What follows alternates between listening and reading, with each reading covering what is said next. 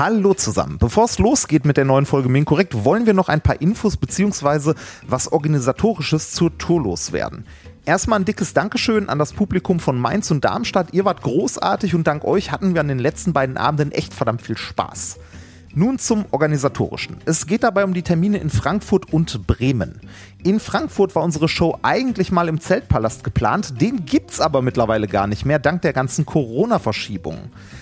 Konsequenz davon ist, dass die dort ursprünglich geplanten Shows vom Veranstalter in die Jahrhunderthalle bzw. genauer in den Jahrhunderthalle Club verlegt wurden. Und genau hier ergibt sich leider ein kleines Problem. Wir wissen, dass sich viele von euch schon auf die Show in Frankfurt gefreut haben, aber im Jahrhunderthalle Club ist die Durchführung unserer aktuellen Show nicht möglich, beziehungsweise wir wollen und können das dort nicht verantworten. Das Ding ist ungefähr zwei Meter hoch oder zweieinhalb Meter hoch, die Decke ist aus Plastik und wir haben Feuer dabei ist eine längere Geschichte auf jeden Fall. Ähm, der Termin am 17.03. wird so nicht stattfinden können. Wir schauen gerade, ob wir einen Ersatztermin gegen Ende des Jahres für die Veranstaltung äh, in einer anderen Halle in Neu-Isenburg organisiert bekommen. Aber da wissen wir aktuell noch nicht besonders viel. Wir halten euch aber hier im Podcast dazu natürlich auf dem Laufenden, sobald wir mehr wissen. Der zweite Termin, der aktuell Schwierigkeiten bereitet, ist der letzte Termin der Tour in Bremen am 12.05.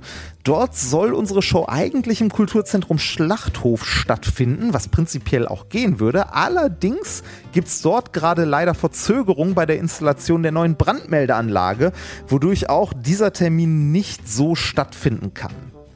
Auch in Bremen gucken wir gerade nach einem neuen Termin und einer alternativen Location. Leider können wir euch zum aktuellen Zeitpunkt zu beiden Terminen nicht mehr sagen, aber wir wollten euch zumindest schon mal transparent über den aktuellen Stand informieren, damit ihr ausreichend Zeit habt, umzuplanen oder die Karten gegebenenfalls auch einfach zurückzugeben.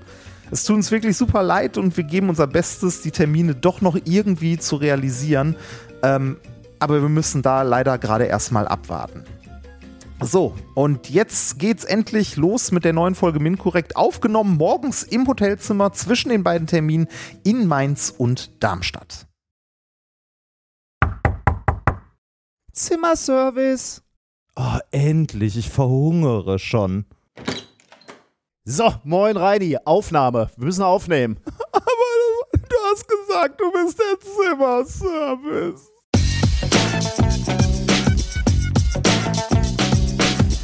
If, you, if you base medicine on, on science, you cure people. If you base the design of planes on science, they fly. Um, if you base the design of rockets on science, they reach the moon. It works. Bitches. Methodisch inkorrekt, Folge 237 vom 14.02.2023, direkt aus dem Hotelzimmer der Wissenschaft. Mit mir heute wieder mein Zimmerservice Reinhard Remfort. Ich will mein Frühstück. Und ich bin die Rezeption der Wissenschaft Nikolas Wörl. Glück auf. Glück auf. Das ist nämlich kein Spruch. Wir sitzen tatsächlich gerade in Mainz in einem Hotel mit dem Blick auf den Mainzer Dom. Wunderschön, ja, wunderschön. Ist das ein Dom da draußen? Ja. Das ist ein Dom. Äh, boah. also da draußen ist eine große Kirche. Sagen wir so, man feiert hier Karneval, das ist ein Dom. es ist eine große Kirche, die wir sehen und es ist relativ früh für uns. Äh, wir hatten gestern einen Auftritt in Mainz, einen sehr schönen Auftritt. Ja, und bevor jetzt die bösen Mails kommen, ja, ich weiß, dass man hier nicht Karneval feiert, sondern, was war's? Fastnacht. Ich wurde gestern auf der Bühne schon ausgebuht, weil ich gesagt habe, man feiert hier Karneval. Genau, wir haben zu, zur zweiten Hälfte sind wir nicht mehr angetreten. äh, meine Frau hat das Auto vorgefahren und wir sind einfach abgehauen. Ja. Äh, nein, es ist 9 Uhr, ähm, denn wir müssen hier um 11 raus. Wir haben jetzt genau zwei Stunden für die Aufnahme, um dann weiterzufahren. Wir fahren dann nämlich nach Darmstadt, wo wir heute auch noch einen Auftritt haben und äh, vorher noch einen Teilchenbeschleuniger in Darmstadt besichtigen. Richtig. Ähm, kurz hinter Wixhausen müssen wir rausfahren, habe ich gehört. Ernsthaft? Darmstadt kurz hinter Wixhausen? Ähm. Ja, okay, der. ich weiß nicht. Okay, das Niveau für die Folge ist gesetzt. Vielleicht ist es auch nur ein Scam, wo wir da. Wixhausen bei Darmstadt. äh, genau. Und es gibt natürlich nichts Schöneres, weil ähm, ich am Montag auf einem Projektmeeting bin und da nehmen wir normalerweise auf und da würden wir es nicht schaffen. Deswegen haben wir gesagt, okay, dann nehmen wir es hier aus dem Hotel auf. Ähm, Wundert euch nicht, falls wir ein bisschen anders klingen. Das liegt zum einen daran, dass wir äh, in diesem Hotelzimmer sitzen, das äh, eine Echokammer ist. Ja, stimmt. Und äh, wir unsere mobile Hardware benutzen, die wir gerade neu ausprobieren. Oh ja, äh, sollen wir das mal eben erwähnen? Manchmal sind die Leute ja auch äh, interessiert an, an der Technik, die wir benutzen. Ja, äh, wir, wir fassen es aber kurz. Wir Ja. nehmen hier gerade auf mit einem äh, Vocaster 2. Der ist von Focusrite. Ähm, ich habe davon sonst einen Vocaster One, den ich immer mit mir rumschleppe. Der ist nämlich schön kompakt und klein und man äh, kann ein Telefon dran anschließen. Der hat eine TRRS-Buchse hinten dran.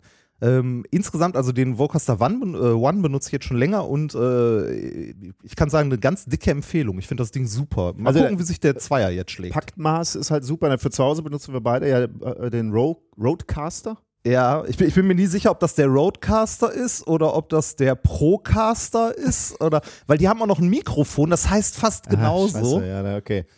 Aber jedenfalls dieses Mischpult-ähnliche Ding, Ja. äh, was wirklich super ist, äh, was auch so eine Soundbar dabei hat, aber äh, halt ein bisschen groß ist für auf Reisen, kann man schon machen. Aber dieses hier hat einen ganz tollen Formfaktor. Ich bin ganz begeistert. Ja, und das eigentlich. Feature-Set ist ganz nett. Es pegelt automatisch, also es gibt eine Pegelautomatik, ähm, wenn man nicht die ganze Zeit am Gain rumdrehen möchte. Es gibt so Audio-Enhancement, das muss man nicht benutzen und so. Aber äh, in Summe ist es, also für zwei Leute, für bis zu Mhm. zwei Leute ist echt nett. Ich schön. Ja. Ähm, genau. Dann äh, kommen wir mal zu der Frage, was haben wir in der letzten Zeit erlebt? Also äh, viel ist ja nicht passiert seit der letzten Aufnahme. Ehrlich gesagt sind ja nicht viele Tage vergangen, außer dass wir auf Tour sind. Aber uns wurden, wurde ein Zeitungsartikel zugeworfen, äh, über den müssen wir mal ganz kurz sprechen, nämlich äh, von der Taz. Ähm, die Taz hatte da einen Artikel, der ließ uns aufhorchen. Da geht es nämlich um Unfälle auf einer Straße, auf einer Hamburger Straße. Und ich lese mal nur die, die Schlagzeile und die, die untere Schlagzeile vor, die Secondary-Schlagzeile. Ja, Hat man das so im äh, Journalistenjargon Nee, das, Ding hat, das Ding hat garantiert einen Namen. ja, mit Sicherheit, ja. Teaser oder Anteaser oder keine Ahnung. Die Meile der Schaufensterunfälle. Mindestens 25 Mal sind in der Hamburger Weizstraße Autos in Schaufenster gefahren. Warum auch immer.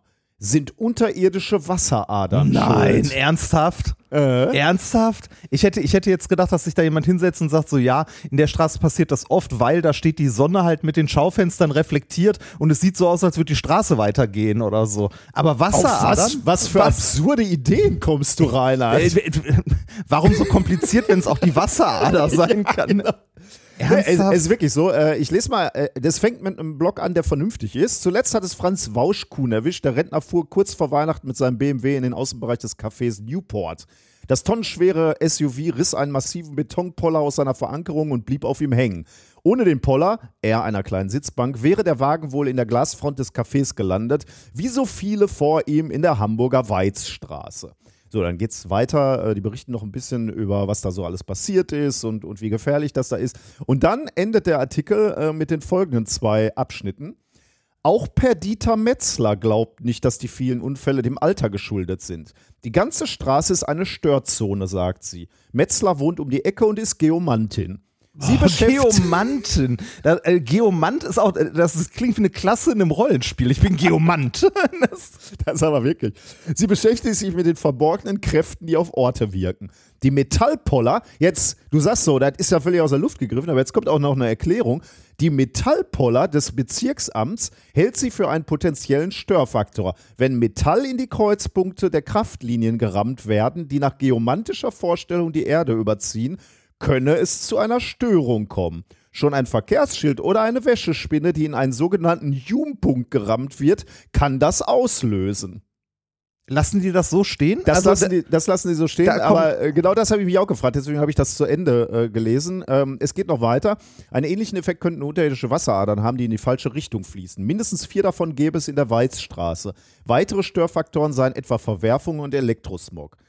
Und jetzt kommt die einzige Einschränkung, äh, die, äh, zu der sich die Taz hinreißen lassen konnte, war, dass äh, im, im letzten Abschnitt das Wort Messen in Anführungsstriche gesetzt wurde. Also es geht so, genau Messen, wo und warum die Weizstraße gestört ist, möchte Metzler nicht ohne offiziellen Auftrag. Die Weizstraße zu entstören sei eine umfangreiche Arbeit, da auch die angrenzenden Grundstücke betroffen seien. Die Messung mache sie mental durch Verbindung mit der geistigen Welt, auch ohne vor Ort sein zu müssen. Das war die Einordnung der Taz. Boah, bitte, ey. Oh. Ist schon hart. Boah, das ist wirklich hart. Also, dass da nicht, äh, nicht eindeutig steht, dass das esoterischer Schwachsinn ist. Und zwar offensichtlicher esoterischer Nee. Schwachsinn. Das steht nur, in Find den, hart. steht nur in den Kommentaren. Drunter haben die natürlich ganz schön Lafka gekriegt. Also Ja, einige haben z- sich zum geschrieben. Glück. Und da steht natürlich, dass äh, Radiästhesie oder Geomantologie oder wie das auch immer heißt, Schwachsinn ist und noch nie überprüft wurde in einer Doppelblindstudie. Aber keine redaktionelle Einordnung. Also nur die Kommentare. hart. Ist Das ist wirklich Ja, hart. das geht gar nicht. Da müsste man eigentlich, na, keine Ahnung, man kann wahrscheinlich nichts machen. Ne? Eine Richtigstellung wäre ganz nett. Falls Ja. das hier jemand von der Taz hört, ein kleiner Artikel, meinetwegen auf der letzten Seite irgendwo Nee, ein. Eigentlich müsste das schon ein bisschen auffälliger Ey, sein. aber, war, war das denn, äh, aber das war jetzt nicht äh, eine riesige Schlagzeile, das war so ein Online-Artikel. Ich habe es nur online ist- gesehen. Ja, okay. weiß nicht, ob das in der äh, Hamburger äh, Taz dann irgendwo auch noch aufgetaucht ist. Ja, aber schlimm genug. Ja, ja. Aber ganz ehrlich, schlimm genug. Deswegen machen wir das hier, ne? weil wir immer äh, solche Sachen versuchen einzuordnen. Ja. Das. Oh. Ich, äh, wir sind beide noch über einen Artikel gestoßen, den wir auch spannend fanden, aber der es nicht zu einem Hauptthema geschafft hat. Weil Ähm, du schneller warst als ich. Nee, weil ich dachte, das machen wir nur so als Randbemerkung, aber ich fand es spannend. Äh, äh, Ich habe mal als Jugendlicher ein Buch gelesen und ich würde sagen, das war ein Buch, was mich irgendwie so ganz nachhaltig be- beeindruckt hat. Äh, Ich glaube, das hieß Lügen mit Statistik oder so. Erinnerst mit, mit Zahlenlügen. Ich habe das zu Ach so, Hause. so, das wie hat, heißt das, ja, äh, das ja. hat, äh, Wie heißt so, das mit Zahlenlügen? Ich glaube mit Zahlenlügen. Ich, ich weiß, den Titel weiß ich Ja, gerade auch nicht mehr. 100 pro, aber ich habe es zu Hause liegen, das hat Sonka mir mal geschenkt. Ähm, da gibt es auch eine großartige Quarks und Co-Folge zu. Ich äh, fand dieses Buch äh, auch so, so als Nachschlagewerk äh, immer mal wieder schön, um da mal wieder durchzublättern und immer sich mal wieder sensibilisieren zu lassen. Ähm, was, was mir da in Erinnerung geblieben ist, ist ähm, so, äh, dass sie Diagramme gezeigt haben und dann gezeigt haben, was, was kann man machen, damit die das zeigen, was du gerne hättest. Ne? Mhm. Also sagen wir mal, du hast so ein Balkendiagramm und dann schneidest du einfach den unteren Bereich der Balkendiagramme ab. Ne? Also du sagst so, äh, ja, die, da, Das die fä- fängt erst bei 500 an und Genau. dann sieht ein Unterschied von 50 plötzlich Genau, riesig genau, aus, ja, genau. obwohl er eigentlich relativ klein ist. Genau, wenn du die komplett darstellen würdest, wäre da halt kaum, dann wäre halt nur statistisches Rauschen. Und so war, und davon ist das, dieses Buch voll und das fand ich sehr beeindruckend, muss ich sagen.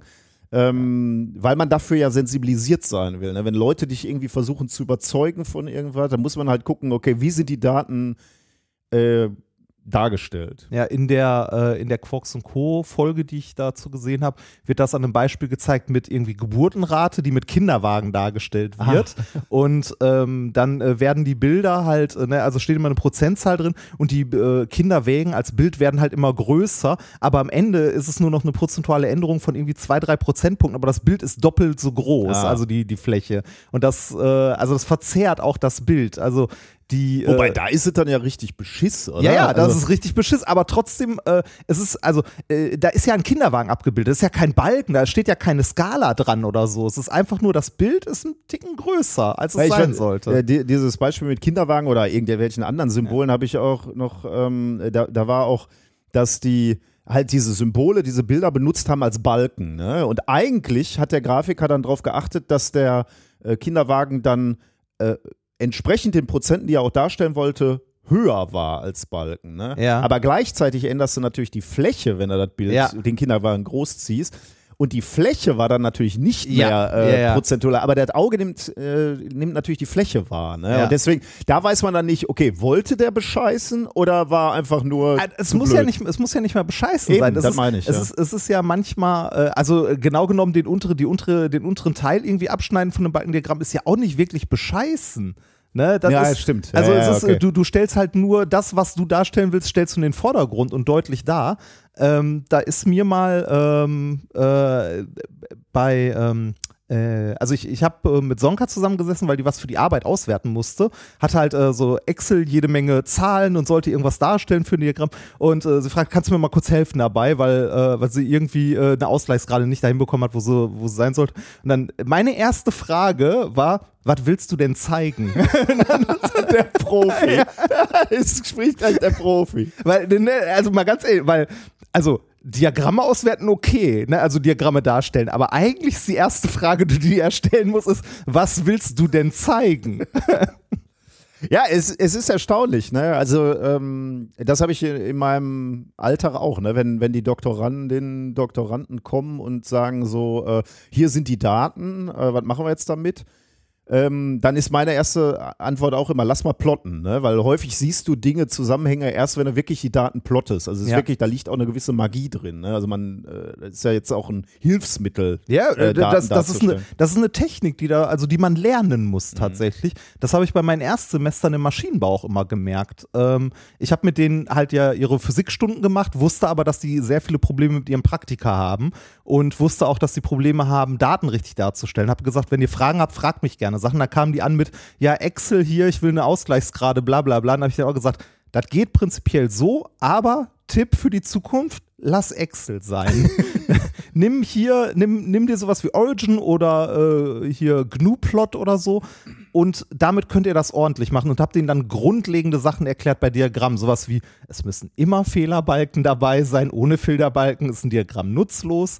Du machst keine Punkte, sondern Kreuzchen, also so Basics, absolute Basics. Ähm, und äh, Wa- Was soll, äh, macht keine Punkte, sondern Kreuzchen?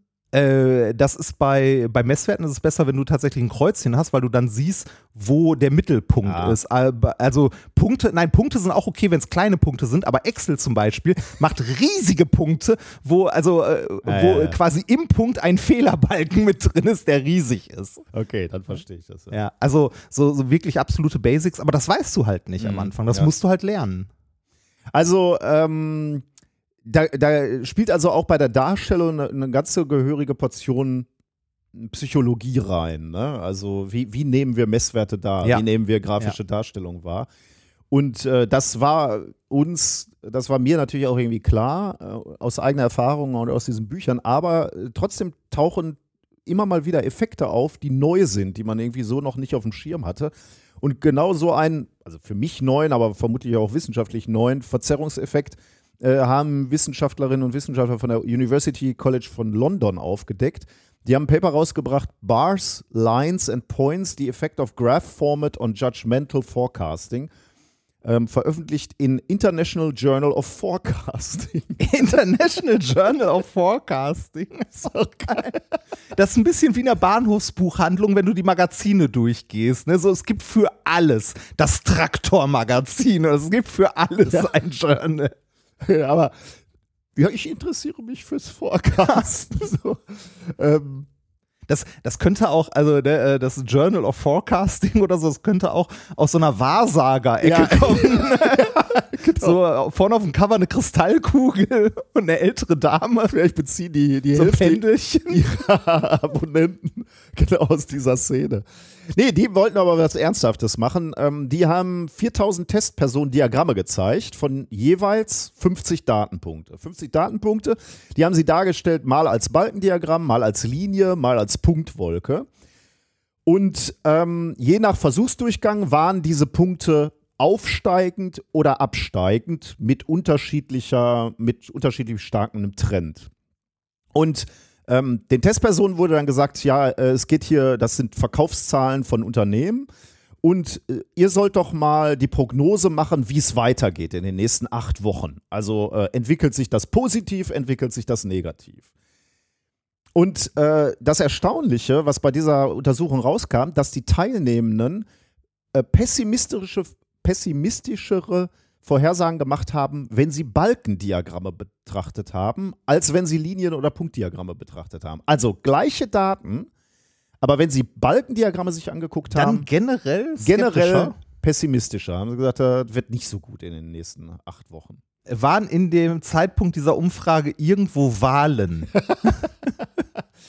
Das weiß ich nicht, ob das eine interessante Frage, ob das reinspielt. So. Ähm, Wo das Setting generell schon so, oh.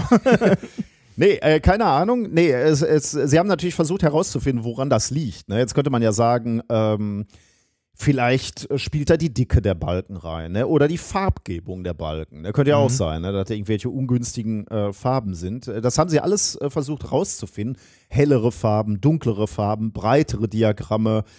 Mm, die haben sogar diese, diese Punkt, diese Linien, Diagramme, die sie ja auch ausprobiert haben, die haben sie balkenartiger gemacht, indem sie äh, so Stufen eingebaut Ah, haben. ja. ähm, dann ist es ja fast ein Balkendiagramm eigentlich. Ne? Aber selbst da haben sie auch nicht diese, diesen negativen äh, Bias dann gesehen oder diesen pessimistischeren Blick, sondern nur bei den Balken. Aber all das, was ich jetzt gerade gesagt habe, ne, Farbe, äh, Dicke, Breite, keinen Einfluss gehabt. Das Einzige, was einen Einfluss gehabt hat, war, wenn du die Balken nicht von unten nach oben aufgebaut hast, sondern hängend von oben nach unten. Dann hast, hast du auch einen Trend gesehen, nämlich dass dann die Leute das, den Trend sogar optimistischer eingeschätzt Ah, haben. weil als es dann nach Punkten. oben geht, wenn die Balken kleiner werden, oder? Nee, bei beiden Trends, ob, die, äh, ob der Trend positiv oder negativ ist, also Ja. ob die Verkaufszahlen besser oder schlechter werden, äh, wurden immer beides pessimistischer, wenn von unten nach oben, oder optimistischer, wenn hängend dargestellt äh, wurde.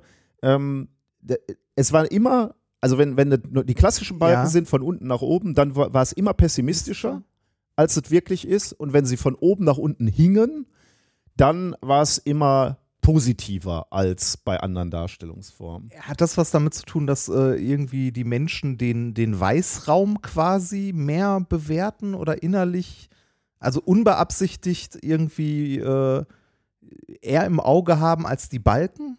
Also äh, tatsächlich sagen die hier in diesem Paper, sie wissen es noch nicht, woran es liegt, aber der Weißraum ist ja der gleiche. Ne? Man- Der könnte natürlich anders wahrgenommen werden. ja, ja, aber das Genau. meine ich ja. Also, ne, bei, äh, bei, wenn die Balken unten sind, dann hat man den Weißraum ja immer oben und der geht, so- also der bewegt sich halt runter oder leicht hoch. Und wenn er sich hochbewegt, wird er kleiner und so. Wenn man es andersrum macht, Also dann die hat man ja eher einen Berg, der sich die, aufbaut. die versuchen so, äh, die, sie, sie vermuten hier sowas ähnliches. Äh, die sagen, ähm, Balken, die von unten nach oben gehen, ähm, nehmen die Menschen psychologisch eher als gestaucht wahr. ja. Also so zusammengedrückt von der Gravitation quasi, Ah, so habe ich mir das ja. vorgestellt. So ein Haufen, der so zusammen sich verdichtet. Und damit sind dann halt Trends auch irgendwie verdichtet. Und hängende Sachen werden eher länger wahrgenommen, weil du denkst so, okay, alles, was von oben runterhängt, ist lang. Ähm, Ah. Und dann äh, entsteht der psychologische Eindruck, dass sie sagen, okay, da sind die Unterschiede größer. Interessant irgendwie, ne? ja, krass. Also, Und ich, also was mich da immer so ein bisschen beunruhigt, ist, ähm, also das ist jetzt untersucht worden. Ne? Das Paper kam äh, 2023 raus. Also zum ersten Mal wissenschaftlich ist dieser Effekt dargestellt worden. Und ich meine, Diagramme zeigst du Leuten ja, ich meine, jeder äh, Fondsmanager, wo, du, wo der Kleinanleger irgendwie sein, sein Geld zur Sparkasse schleppt, äh, zeigt dir ja irgendwelche Balkendiagramme, wie toll die Entwicklung und ist. da, ne? äh, da hat man so ein bisschen die Vermutung, das wissen die doch schon, länger. Also, das ist so Common Knowledge äh, in der Branche, aber das hat halt niemand an die große Glocke gehangen, so in etwa. Also, wann immer euch jetzt einer ähm, Hängende- hängende Diagramme zeigt, Ja. solltet ihr misstrauisch werden und das Diagramm nochmal auf den Kopf stellen. Genau, ist ja eh ein guter Trick, ne? So, wenn, wenn man Stimmt, ja, irgendwie, ja. wenn man Muster oder so, ist ja beim Handschriftenfälschen auch. Handschriftenfälschen am besten auf dem Kopf. Äh, Ja, ja, nochmal eine andere Perspektive wählen. Ja. Ne? Ist wahrscheinlich ein, ein grundsätzlicher Tipp fürs Leben. Ne? Also einfach Oh, jetzt werden wir wieder ganz, ganz philosophisch. Was nochmal. Genau, ja, das, äh, das war es, was ich äh, noch, noch hatte. Ich muss mal gucken. Äh, Ich hatte, glaube ich, diese Woche gar nicht so viel, weil äh, ich äh, eigentlich durchgehend nur unterwegs bin. Ich habe äh, ein Leasing-Auto zurückgegeben. Das war ein, äh, ein äh, wesentlich weniger schlimmes Ah, Erlebnis, als ich dachte. Ja, war irgendwie nur einmal, also wie man das halt so macht, ne, aufbereiten lassen, einmal vorher, dann äh, zum TÜV zur Bewertung und dann halt an der Rückgabestation abgeben. Ich sag mal so, ich habe die Rechnung noch nicht bekommen, aber äh, so der Prozess an sich, abgesehen davon, dass der Informationsfluss für den Arsch war, was als nächstes zu tun ist, äh, war es weniger schmerzhaft als gedacht. Ich habe das noch nie gemacht. Ich habe das Einzige, was ich schon mal gemacht habe, war aus dem Urlaub Mietwagen zurückgegeben. Ja, Ne? das, da, das war für mich aber auch äh, jetzt das erste Mal, dass ich sowas überhaupt gemacht habe. und da habe ich äh, sehr unterschiedliche Erfahrungen gemacht. Ich war mal mit einem Kollegen mit einem Wohnmobil unterwegs in äh, Kanada vor vielen, vielen Jahrzehnten. Da waren wir nach dem Abitur mit, haben wir das Sparte zusammengekratzt und dann irgendwie so den billigsten Anbieter genommen, damit wir uns das überhaupt leisten konnten. Ja. Und als wir da den Wagen zurückgegeben haben, da wurde dann irgendeine Macke gefunden oder so und die war richtig, die, wurde richtig in, äh, in Kasse gestellt. Also für uns damals. Ja. Ich weiß nicht, ob dann dann nochmal 1000 D-Mark oder Euro dann nochmal kam, wahrscheinlich D-Mark. Und das wir wussten gar nicht, wo wir das Geld her haben. Die Perspektive ist aber auch eine andere, ne, die man Ja, ja, äh, zu diesen Ja. Beträgen dann heute hat, wenn man irgendwie einen Job hat und regelmäßiges Einkommen und damals als Student. Ähm, also die Perspektive auf Geld ist jetzt nicht so, dass man jetzt Geld mit vollen Händen weggeben kann, aber damals war sowas wie irgendwie 300, 400 Euro oder mehr war eine Katastrophe. Ne? Also es ging gar nicht und heute würde man sagen, ärgerlich. Ist schon schlimm und scheiße und so, aber äh, stellt einen nicht direkt in finanziellen Ruin. Aber das hat mich nachträglich geprägt. Also ich habe Ja. seitdem vielleicht noch zweimal irgendwo mal ein Auto äh, gemietet im Urlaub und ähm, dann bei der, bei der Übergabe schon das Auto umgangen und äh, auf dem Boden gelegen und jeden Kratzer, jede Macke habe ich notieren lassen. So und der Vermieter dachte immer, was will der Psychopath von Ja. mir? Ne? Und, und ich habe immer gedacht, ge- ja, ja, du, du hast gut reden. Nachher komme ich wieder und du stellst mir wieder jede Macke äh, Ja. in, in, in Rechnung. Und äh, seitdem war es aber immer so, dass ich die Kisten abgegeben habe und die haben nicht mal ordentlich drauf geguckt. Ja, war also, bei mir bis jetzt. Vielleicht hat sich das auch geändert generell beim Mietwagen. Vielleicht Also hat sich das geändert oder ist auch was anderes, ob du so ein nagelneues Motorhome äh, Ja. in Kanada rumgefahren hast oder das waren so Gurken, die ich dann eben im Urlaub, so Kleinwagen, Ja. ne, wenn du dann mal irgendwo was gefahren hast. Keine Ahnung. Also ich habe da auch ganz unterschiedliche Erfahrungen gemacht. Ähm, also ich, ich bin, äh, also mir ist das nicht so schlimm passiert, dass so viel in Rechnung gestellt wurde, aber äh, Freunden auch schon beim Umzug und so. Und äh, ich, immer wenn ich ein Auto miete oder so, gehe ich einmal rum mit dem Handy. Also heutzutage hast du halt ein Handy Ah, in der ja. Hand, ne? Foto, Foto, Foto, Ja, Foto, Foto, ja. Foto. Nicht mal, äh, also nicht mal von allen Kratzen, sondern einfach nur von jeder Seite zwei, drei Fotos, um nachher ranzoomen zu können, um zu gucken, ob das vorher schon dran war oder nicht. Ne? Wobei eigentlich musst du ja wahrscheinlich dann schon dokumentieren. Ne? Der Vermieter muss ja bei jedem Kratzer dir auch sagen, ja, der war schon drin, ja, der war schon drin. Ja, ich mache ich mach die Fotos halt, also äh, bisher habe ich sie noch nie gebraucht, aber immer noch während das Auto da auf dem Hof steht und hätte jetzt gesagt, so ey, im schlimmsten Fall siehst du, dass es bei ihm noch auf dem Hof steht auf den Fotos äh, und in den Fotometadaten, ja, die kann man ändern Ja, und ja. so weiter, aber ne, du, du hast zumindest erstmal irgendwas in der Hand, um zu sagen, hier, guck mal, ähm, das nächste Mal nimmst du eine Tageszeitung mit einer aktuelle und hältst sie dann. Nee, ähm, ich habe da, wie gesagt, auch unterschiedliche Erfahrungen gemacht. Ich mache das immer mit den Fotos, hat bisher aber eigentlich auch noch nie so richtig Probleme gehabt. Äh, und für mich ein komplett neues Erlebnis, das habe ich auch, glaube ich, schon mal erzählt, war, als wir in den USA waren und wir da einen Mietwagen gemietet haben, um äh, von Orlando äh, halt Richtung Süden runterzufahren. Und äh, also ich hatte das Gefühl, da war das wirklich so Alltag. Also die, du suchst dir irgendein Auto aus, beim Rausfahren wird ein Barcode gescannt und beim Abgeben gehst du einfach rein, der wird wieder gescannt, gibst das Auto ab, dr- drückst in die Schlüssel in die Hand und sagen, ja, schönen Tag noch, das war's. Und es interessiert niemanden, ob da ein Kratzer dran ist oder nicht. Ich glaube, das kann für so eine Branche ja auch nicht gut sein, wenn du immer das Gefühl hast, die wollen dich abzocken. Ne? Also, äh, Ja, es, äh, also ich denke auch gerade bei so Transportern und so, ja, so grobe Dinger sollten irgendwie dokumentiert werden, ne? Äh, aber ansonsten, äh, gerade so bei Umzügen oder so, das sind halt Gebrauchsgegenstände. Das müsste eigentlich der äh, Vermieter mit einpreisen, dass die Dinger halt nicht äh, zehn Jahre lang aussehen, wie Mhm. gerade aus der Fabrik gerollt. Ja. Naja, Nun gut. ja.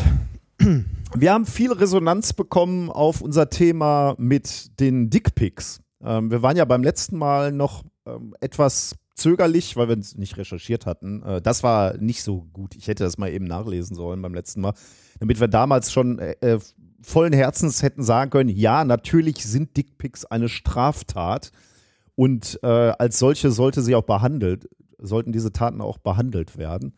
Ähm, ich hab, ge- gestern äh, haben wir uns mit unserem lieben Minion unterhalten. Ja. Ist ja eine private Geschichte? Nee, kann man erzählen, glaube ich. Ne? Ähm, wo ich so ein bisschen, äh, wo er nochmal eine neue Dimension bekommen hat, wo sie uns erzählt hat, sie hat auch schon mal Dickpics gekriegt. Und zwar von Kommilitonen, die sie irgendwie ein paar Tage später wieder an der Uni getroffen hat. Ja. Also Das be ja- beziehungs beziehungsweise ich weiß nicht mal, ob es Kommilitonen waren, sondern einfach irgendwie, also äh, Leute, die sie äh, kannte. Also jetzt nicht enger Freundeskreis, sondern Bekannte, die man so im Uni-Umfeld mal wieder trifft oder äh, im äh, weiteren Bekanntenkreis. Und da habe ich mir auch gedacht, so, also erstmal äh, war ich schockiert, so ernsthaft ist das auch, also ne, so the, the, the shit is real. Das, also äh, äh, passiert offensichtlich doch im größeren Umfang. Und äh, ich frage mich dabei immer noch, ich kann es immer noch nicht verstehen, warum. Und äh, also ich, ich überlege auch gerade, ob ich in meinem Bekanntenkreis jemanden kenne, dem ich es zutrauen würde, dass, äh, dass er äh, solche Bilder Aber verschicken da müssen würde. Leute sein, ne? Also bei, bei den Zahlen, die wir letzte Mal, ja. also ich meine, wie viele Männer kennst du? Sagen wir mal 100, ne? Äh, ähm, Und was haben wir letzte Mal ge gehört? Irgendwie 50 Prozent, der war wahrscheinlich ein Riesenfehlerbalken. Manche Leute haben uns auch geschrieben, naja, du machst vielleicht bei so einer Umfrage auch gar nicht mit, wenn das ein Thema ist, wo du dir gar nicht vorstellen kannst, dass es das überhaupt gibt. Ne? Wenn, wenn mich jetzt einer fragen würde, möchtest du zu einer Umfrage von Dickpics, ja, ja gut, ich wäre neugierig genug, da mitzumachen, aber wenn, wenn das so was ist, was dir völlig aus dem Lebensbereich fällt, dann machst du vielleicht nicht mit. Also vielleicht ist einfach schon eine Vorauswahl getroffen worden, indem du sagst, wir machen hier eine Umfrage zu Pick Dickpics. Hast du Ja, Bock mit äh, äh, mal, äh, 50 Prozent ist aber auch echt hart, ne? Ja, ich meine, ich habe noch nie eins verschickt. Was sagt das über dich? Ja, ja, ja. Ähm, also, um ganz klar zu sagen, das ist natürlich eine Straftat und wir haben auch von Juristen E-Mails bekommen. Ich möchte mal aus einer vorlesen von Steffen. Ähm, der hat uns geschrieben, gerade habe ich angefangen, die aktuelle Episode zu hören. Da ich mich einmal durch zwei juristische Staatsexamina gequält habe, fühle ich mich einigermaßen berufen, etwas zu den Hintergründen zu sagen, warum exhibitionistische Handlung nach Paragraph 183 Absatz 1 nur für Männer strafbar ist. Das war ja das, wo, wir- wo wir uns auch so ein bisschen drüber gewundert haben. Ja. Ne? Also äh, warum steht da eigentlich explizit drin, dass es nur für Männer ist?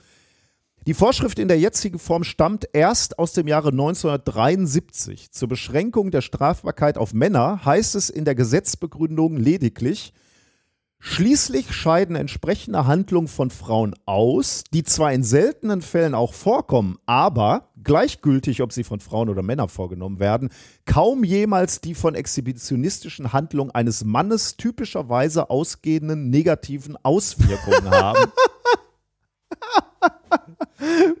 Was ist das? äh, das äh, schön, wenn die Begründung des Gesetzes schon chauvinistisch ist. ne? so. Ja, Frau, da komm hier, ne? Oben ohne Party. äh.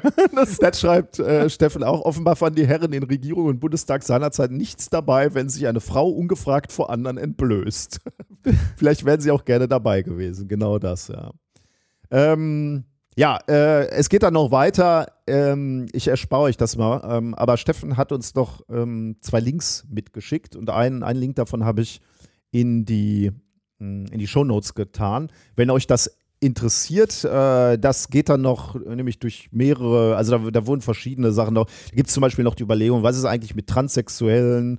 Ähm, ähm, Genau, das, das kommt da irgendwie auch noch vor. Ähm, kommt es also auf das Aussehen oder das Zugehörigkeitsgefühl an, ob du dann äh, Strafbar bist oder nicht. oder nicht.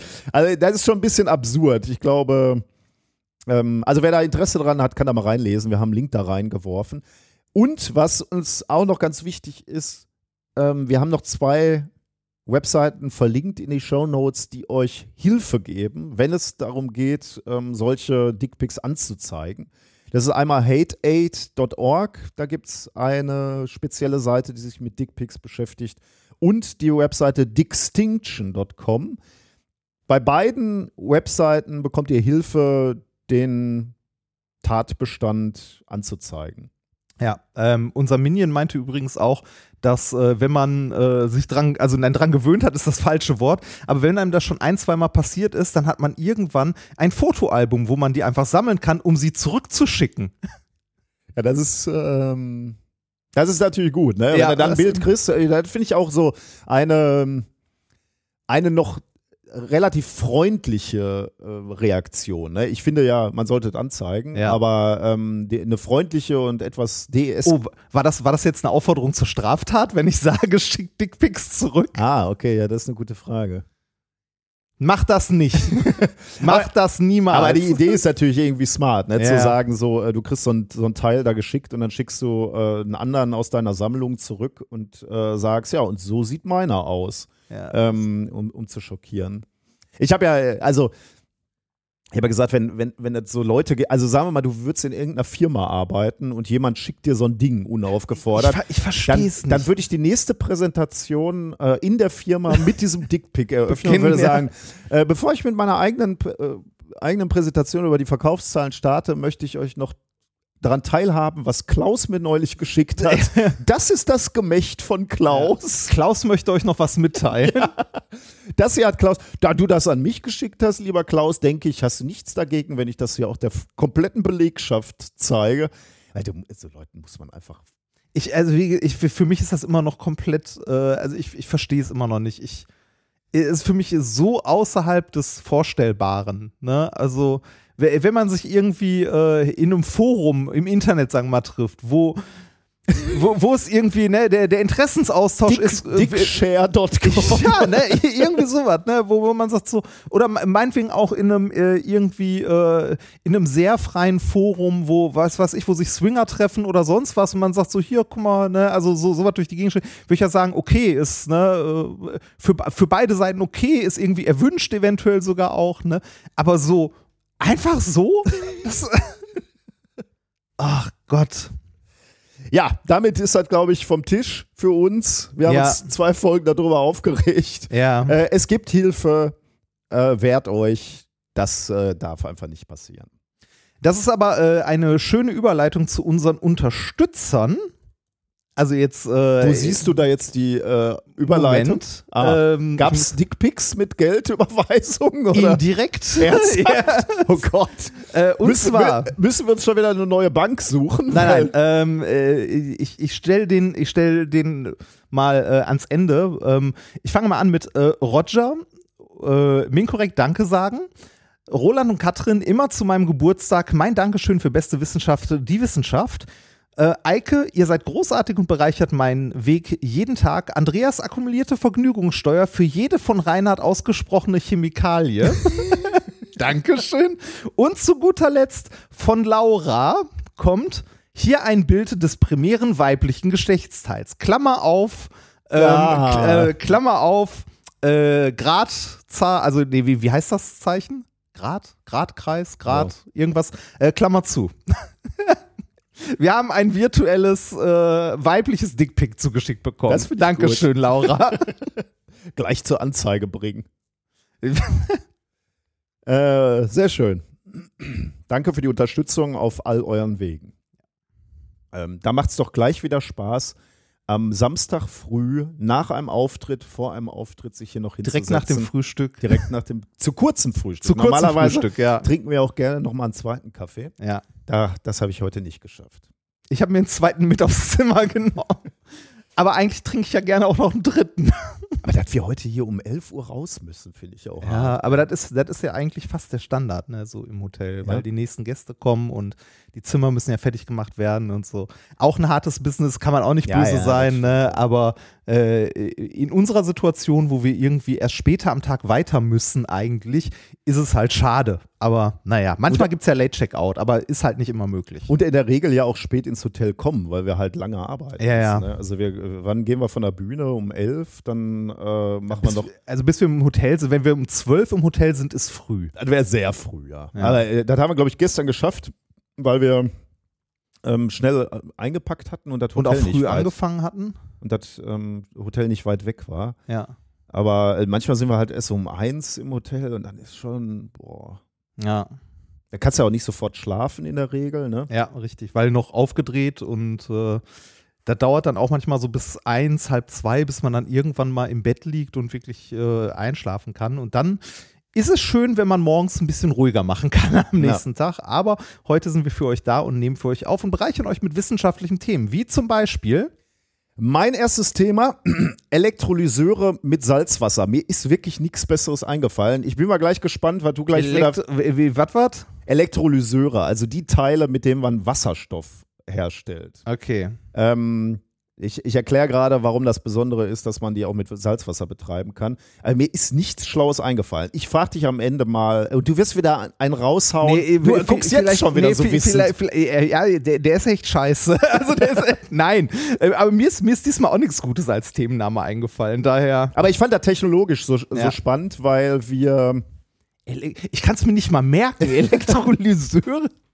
Äh, ich, äh, wir nähern uns dem Thema erstmal, weil Ja, es, es es ist wieder, ähm, ich, ich finde die reine Wissenschaft, die da jetzt rausgekommen ist, so eine, so eine materialwissenschaftliche ähm, Studie, die ist ähm, äh, spannend, wie wir immer so, so schön sagen. Aber ich, das Gesamt, äh, das gesamte der ganze gesamte Bereich, den finde ich gesellschaftlich so spannend, deswegen habe ich dieses Thema nochmal aufgegriffen und würde mit dir da gerne nochmal drüber reden. Ähm, wir würden ja als Gesellschaft gerne zu erneuerbaren Energien gehen. Ne? Also nicht alle von uns, manche sehen natürlich auch andere Alternativen und da können wir gerne drüber reden. Aber äh, Ziel muss es ja eigentlich sein für Deutschland, dass wir ähm, den Energiebedarf unabhängig von anderen Ländern decken können. Ja. Da gibt es verschiedene Strategien, aber sicherlich würde man sagen, Windkraft und Photovoltaik sind äh, Strategien, die wir grundsätzlich verfolgen sollten, weil sie ähm, sicher sind und ähm, Nachhaltig. nachhaltig und uns eben Strom liefern können. eine effiziente Technik, die da ist, die man noch weiterentwickeln könnte, die aber jetzt schon auf einem Stand ist, dass sie schon ausreichend Strom wirklich generiert und so. Ich hatte neulich äh, eine Unterhaltung mit, mit äh, jemandem. Das ist auch wirklich er erstaunlich, wie diese Technologien wirklich ähm, besser geworden sind. Ne? Ich Ja. weiß nicht, sagt dir Grovian noch was? Grovia. Ja, das war ein, äh, ein Windrad, da war ich noch Kind, glaube ich. Also das muss so mindestens 30 Jahre her sein. Äh, das war ein riesen Windrad, was gebaut wurde, was, was für die äh, Ein Zeit- einzelnes? Ja, ja, was für die Zeit wirklich ähm, äh, ein unglaublicher Technologiesprung war in der Leistung, die das Ding äh, bringen konnte. Und das war auch zu groß. Das hatte ganz viele Probleme. Aber in dem Zusammenhang ist mir mal wieder äh, gewahr geworden, wie die ähm, Leistung von Windkraftanlagen über die letzten 20, 30 Jahre gewachsen ist. Ja. Also wenn du heute die Windkraftanlagen austauschen würdest, ne, ähm, die, äh, da hast du so Werte von hat ein Windrad jetzt vier ersetzt oder so. Also Okay, äh, immer die Leute, die krass. sagen, wo sollen die ganzen Dinger denn hin? Ja, wenn wir jetzt schon mal die alten ersetzen würden, na klar, das kostet auch alles Geld, ist mir schon klar, aber dann, dann gewinnt man auch wieder, ohne neue Fläche zu brauchen.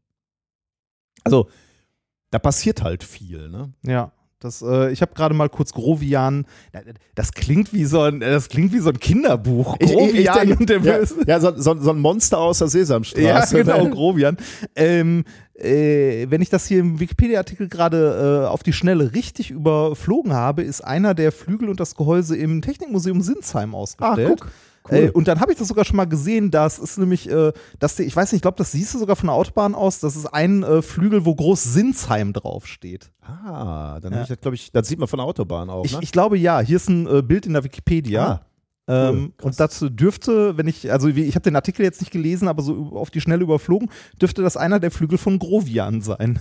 Wir müssen, wenn wir unterwegs sind durch Deutschland, müssen wir viel mehr nutzen, äh, so Sachen zu besuchen. Ja, wir ne? bräuchten einfach mehr Zeit Ja. dafür. Ne? Wir sind jetzt halt immer äh, mit den Showterminen auf Wochenenden ähm, und an Wochenenden und dann ist es halt immer knapp von einem zum nächsten Termin zu kommen und eigentlich müsste man tatsächlich die Zeit nutzen und sagen so, ey, hier ist Sinsheim direkt um die Ecke, Ja. wir machen mal, aber das, äh, das machst du aber auch nicht in einer Stunde. Dafür Nee, brauchst du einen ja, halben ja. Tag oder so. Aber vielleicht wäre es auch nicht schlecht, wenn man schon mal zwei Stunden da durchläuft. ja, das stimmt. So wie wir das Computermuseum gemacht haben und wie wir heute den Teilchenbeschleuniger Aber auch da hätte ich, machen. auch da hätte ich gern mehr Zeit Ja, gehabt, das stimmt, das das, stimmt, ja. Wenn man schon mal da ist. Okay, erneuerbare Energien, Ja. prinzipiell super. Was ist das Problem an den Erneuerbaren, lieber Padawan? Ähm, äh, es scheint nicht immer die Sonne und Sehr es weht nicht immer der Wind. Genau. Das kommt dann immer, die Zweifler denken dann immer, okay, damit ist das Konzept gescheitert. Wir Äh, brauchen Speichertechnologie. Genau, das ist genau der Punkt. Wir müssen äh, die Energie sch- zwischenspeichern. Ne? Und äh, wie könnte man das machen? Einer der Energieträger, die da ähm, zur Diskussion stehen, ist der Wasserstoff. Denn mit Strom, wenn man ihn denn man hat, kann man Wasserstoff erzeugen. Dafür ähm, brauchst du natürlich ähm, elektrische Energie dann, äh, und, und Wasser. Aus Wasser machst du Wasserstoff.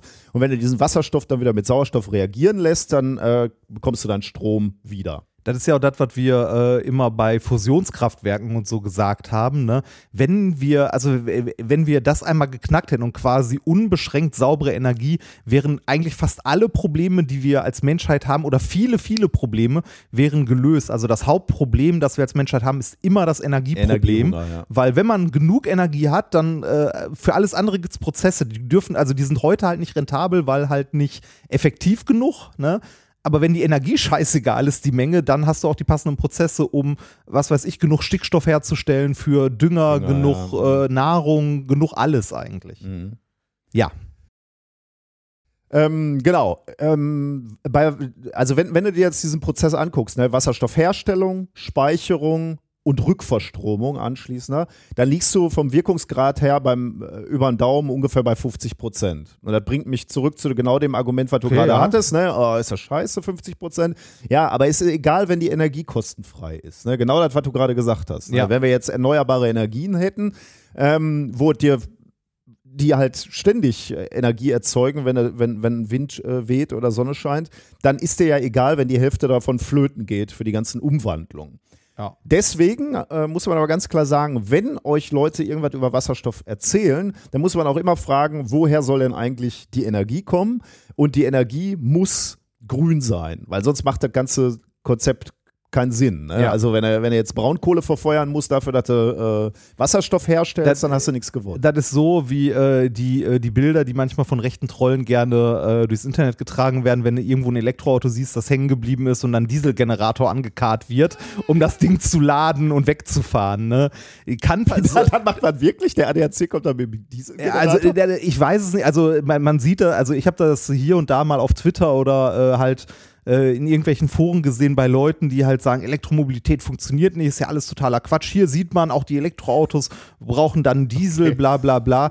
Also ja, kann passieren, sollte nicht passieren, aber das ist ein passendes Bild dafür. Ne? okay. Also wenn du irgendwo einen Dieselgenerator hinschleppen musst, um dann irgendwie die grüne Energie, also um dann ein Elektroauto zu laden, das ist halt auch nicht das, was man will. Ne? Also, nee, das will man nicht. Genau deswegen braucht man auch für die Wasserstofftechnologie grünen Strom. Äh, Also wir, wir müssen grünen Strom ausbauen.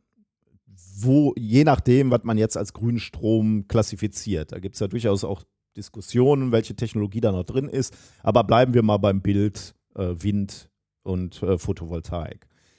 Ähm, aber äh, was, was dann natürlich die nächste Frage ist, wie viel Kapazität haben wir dann eigentlich in Deutschland, Wasserstoff herzustellen? Und das kann man sich mal angucken. Aktuell stellt die Chemieindustrie in Deutschland jedes Jahr etwa drei Terawattstunden Wasserstoff her durch Wasserelektrolyse. Drei Terawattstunden. Und jetzt muss man natürlich einordnen, wie viel Stromverbrauch haben wir denn in Deutschland? Äh, 2020 war unser Bruttostromverbrauch 545 Terawatt. Also 545 Terawatt zu 3 Terawatt Wasserstoff, die wir Das heißt im fast, Moment fast haben. ein Faktor 200. Ja, genau. Ha. Man sieht eine, ein, äh, eine gewisse Diskrepanz. Ja. Und genau deswegen hat Deutschland auch große Wasserstoffprojekte angestoßen, bei denen es darum geht, diese Kapazität, Wasserstoff herzustellen, zu erhöhen. Und zwar mit grün, also Grünwasserstoff natürlich. Ähm, die, äh, wir, wir sind da, also das macht man mit Elektrolyseur, ne? damit erzeugt man diesen Wasserstoff. Das Problem ist, also es gibt leistungsfähige Elektrokatalyseure am Markt, die werden hergestellt, es gibt deutsche Firmen, die das äh, machen. Allerdings, und das wird mir auch immer wieder von den äh, Herstellern bestätigt, ähm, ich, bin, ich darf ja in so einem Projekt sein, H2 Giga, und da sitze ich mit diesen Herstellern auch bei Projekttreffen. Und die sprechen selbst immer davon, dass im Moment diese Elektrolyseure in Handarbeit hergestellt werden. Ich habe jetzt auch mal so eine Firma von, von innen gesehen. Äh, Handarbeit ist vielleicht ein bisschen viel gesagt. Also da Ja. sitzen jetzt nicht äh, junge Damen und Herren irgendwie und, Ja, dann Nähmaschinen und nähen die ja, zusammen. genau. Das nicht, aber die, die werden tatsächlich, da werden diese Bleche, diese Materialien wirklich in, in Chemikalien get- getunkt, also die, die hängen an so einem Fließband, sag ich jetzt Ja. mal. Die werden dann gecoatet, die werden dann behandelt. Also da ist dann schon äh, ein Prozess steckt dahinter. Handarbeit ist vielleicht ein bisschen viel gesagt, aber ich glaube, was dahinter steckt, ist, das ist alles noch sehr aufwendig Ja. und das kann sicherlich irgendwie auch noch optimiert werden. Also das ist, das ist so der Unterschied zwischen irgendwie dem, äh, äh, also die, dieses Skalierungsding, was Tesla am Anfang auch nicht hinbekommen hat. Äh, also ganz, Mhm. ganz am Anfang. Mittlerweile kriegen sie es ja hin. Aber dieses, äh, das Auto, das in Handarbeit, Handarbeit Mhm, gefertigt wird, irgendwie 100 Stück im Jahr. stimmt, ja. Und dann die andere Variante, ne, du musst nicht 100 Stück im Jahr bauen, Ja, sondern genau. irgendwie 10.000 äh, und das skalieren. Und so eine Firma hat natürlich auch erstmal keine Notwendigkeit. Ne? Wenn du sagst, okay, äh, Deutschland hat jetzt irgendwie so viel Wasserstoff, brauchen wir nicht, dann sagen sie, ja gut, die paar Dinger äh, Ja. fummeln wir dann noch in unserer äh, Garage zusammen. Ja, es sind halt auch Investitionen, die du brauchst, Ja, um solche. Maschinen dann zu bauen, die halt die Kapazitäten können. Und warum solltest du das Also warum solltest du das machen und wie kannst du das überhaupt machen, wenn der Bedarf nicht da ist? Mhm. Da braucht man dann genau das, was du gesagt hast, staatliche Förderung, die sagt, hier, baut. Ja, genau, ja. Ja. Also und, und vor allem der politische Wille, ne? Ja. gesagt wird, wir wollen äh, Deutschland zu einer Wasserstoffrepublik machen. Das ist das Buzzword, wird dann benutzt. Die. Wasserstoffrepublik. Ja. Oh, uh. Ähm, aber de- dennoch, äh, äh, der politische Wille ist da, zu sagen, wir wollen zumindest in, in einem gewissen Prozentsatz wollen wir Energie speichern durch Wasserstoff. Oder wir wollen Prozesse dadurch betreiben, dass wir Wasserstoff benutzen. Ist ja auch so, äh, gibt ja auch so, finde ich auch irgendwie faszinierend, äh, wenn, du, ähm, wenn du so einen Hochofen in Duisburg hast, bei ThyssenKrupp, Ja. äh, das sind ja auch CO2-Schleudern. Ne? Du willst ja ähm, den, äh, den Stahl, da musst du ja irgendwie den Kohlenstoff rauskriegen, glaube ich. Ne? Und deswegen äh, bläst du den irgendwie mit Sauerstoff an oder so. Ich weiß nicht mehr genau, wie das funktioniert. Und dann ähm, holst du den Sauerstoff, den, nee, dann holst du den, nee, Sauerstoff willst du aus dem Stahl raushaben. Ne? Das ist, glaube ich, der, der Prozess. Ich frage mich gerade Was auch immer. Also, und, genau, also ich, deswegen, ich, ich erinnere mich noch dran, also die, der Kohlenstoffanteil ist tatsächlich bei der Stahlproduktion ein kritischer Parameter, Ja. und zwar sehr kritisch. Äh, Und äh, da auch schon im niedrigen Prozentbereich, wo der sich bewegt, hast du Unterschiede, ob du einen Baustahl hast, Gussstahl oder sonst was. Ich glaube, das ist der Sauerstoff, den du raushaben willst. Und deswegen äh, dann äh, reagiert er irgendwie mit Kohlenstoff, dabei entsteht CO2. Und dann hast du, Ja. äh, das geht in die Luft und das ist eine ziemliche Sauerei. Und da ist jetzt die Überlegung, den, den ersten Hochofen zu bauen. Nicht Hochofen, Stahl, Koks. Oh Gott, Wo- äh, Wo kommen wir nochmal her? es ist zu früh, es tut mir leid. Äh, man macht es dann mit Wasserstoff und dann äh, wäre es, äh, es äh, ist schrecklich. Ja. bleib bei dem, wo ich äh, mich so einigermaßen noch auskenne. Ähm, genau, äh, deswegen sind wir im, in diesem Leitprojekt äh, H2 Giga, wo es darum geht, diese Herstellung dieser Elektrolyseure serienmäßig zu machen und vor allem auch die Materialien für die Elektrolyseure zu optimieren. Ähm, und da bin ich natürlich Materialwissenschaften, äh, da, da dürfen wir so ein bisschen mitmachen. Jetzt müssen wir uns mal angucken, wie so ein Elektrolyseur überhaupt funktioniert. Und ein bisschen hast du das in der letzten Folge schon, schon erklärt. Es gibt verschiedene Bauarten von Elektrolyseuren. Es gibt die PEM-Elektrolyse, die werde ich jetzt gleich erklären, ähm, weil es zu dem Paper ganz gut passt, was ich vorstellen will. Dann gibt es noch die alkalische Elektrolyse und die Hochtemperatur-Elektrolyse. Äh, die haben alle Vor- und Nachteile. Aber weil es mit diesem Paper jetzt ganz gut zusammenhängt, ähm, schauen wir uns mal die PEM-Elektrolyse etwas genauer an.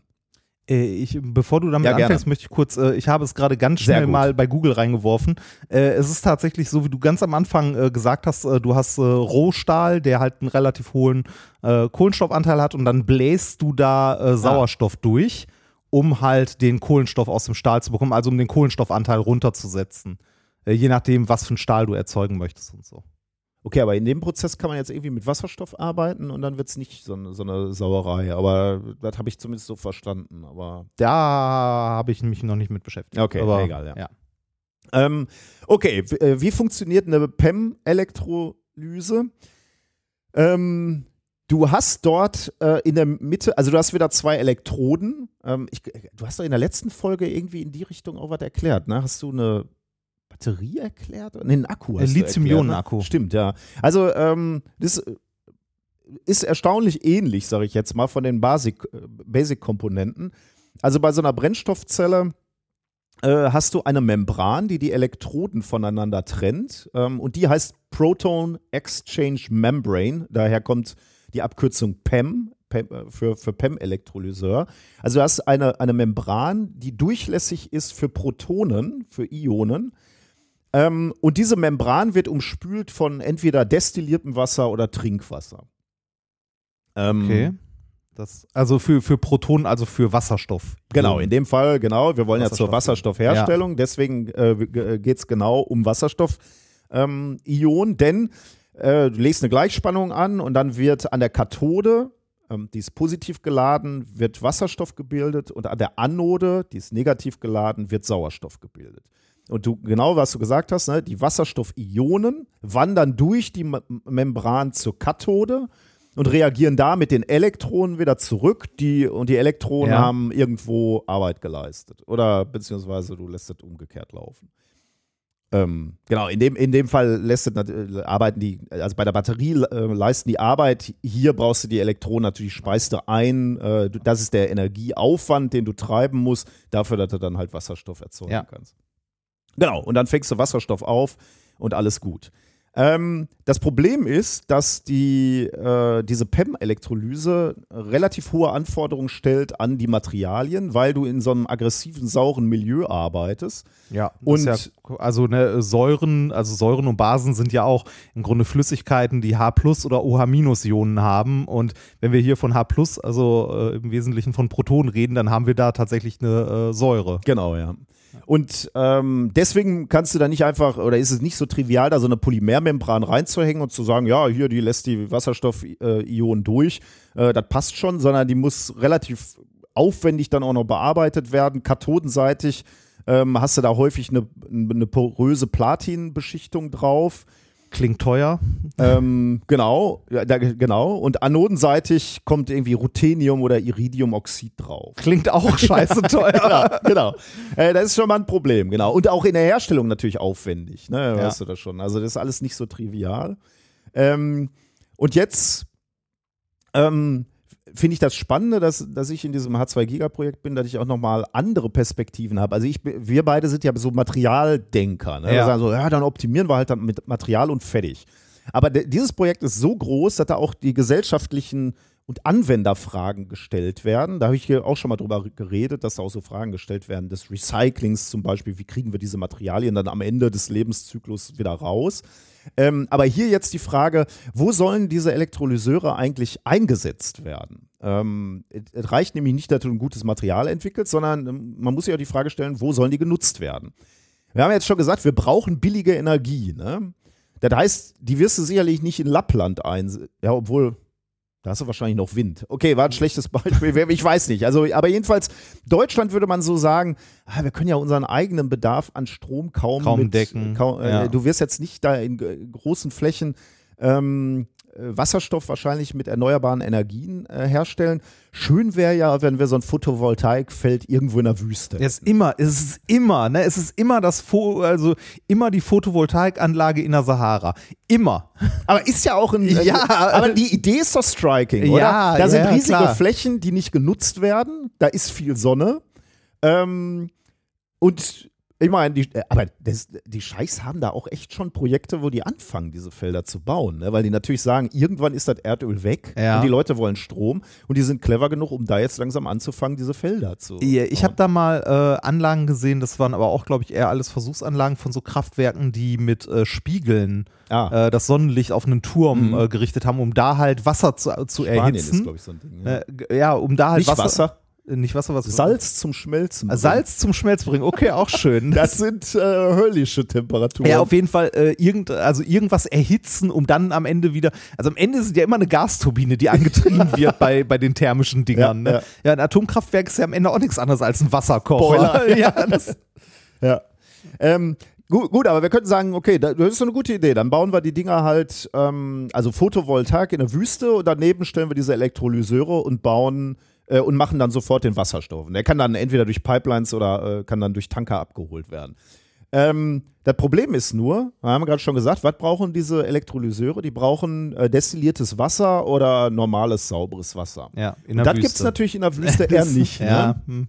Zweite Idee wäre auch, du baust große äh, Offshore-Windkraftanlagen aufs Meer ähm, und äh, erzeugst da direkt den Wasserstoff und lässt ihn dann von Tankern abholen. Also auch da Windkraftanlagen, Elektrolyseure direkt da drinter, direkt unter den Windrädern wird der Wasserstoff erzeugt und du fährst da jeden Tag hin mit deinem Tanker und holst den Wasserstoff ab. Auch da die Frage, äh, destilliertes Wasser, sauberes Trinkwasser, hast du da auch nicht. Du hast zwar Ja. Salzwasser, viel Wasser, Salzwasser, aber das kannst du in diesen äh, Elektrolyseuren eigentlich nicht benutzen. Warum?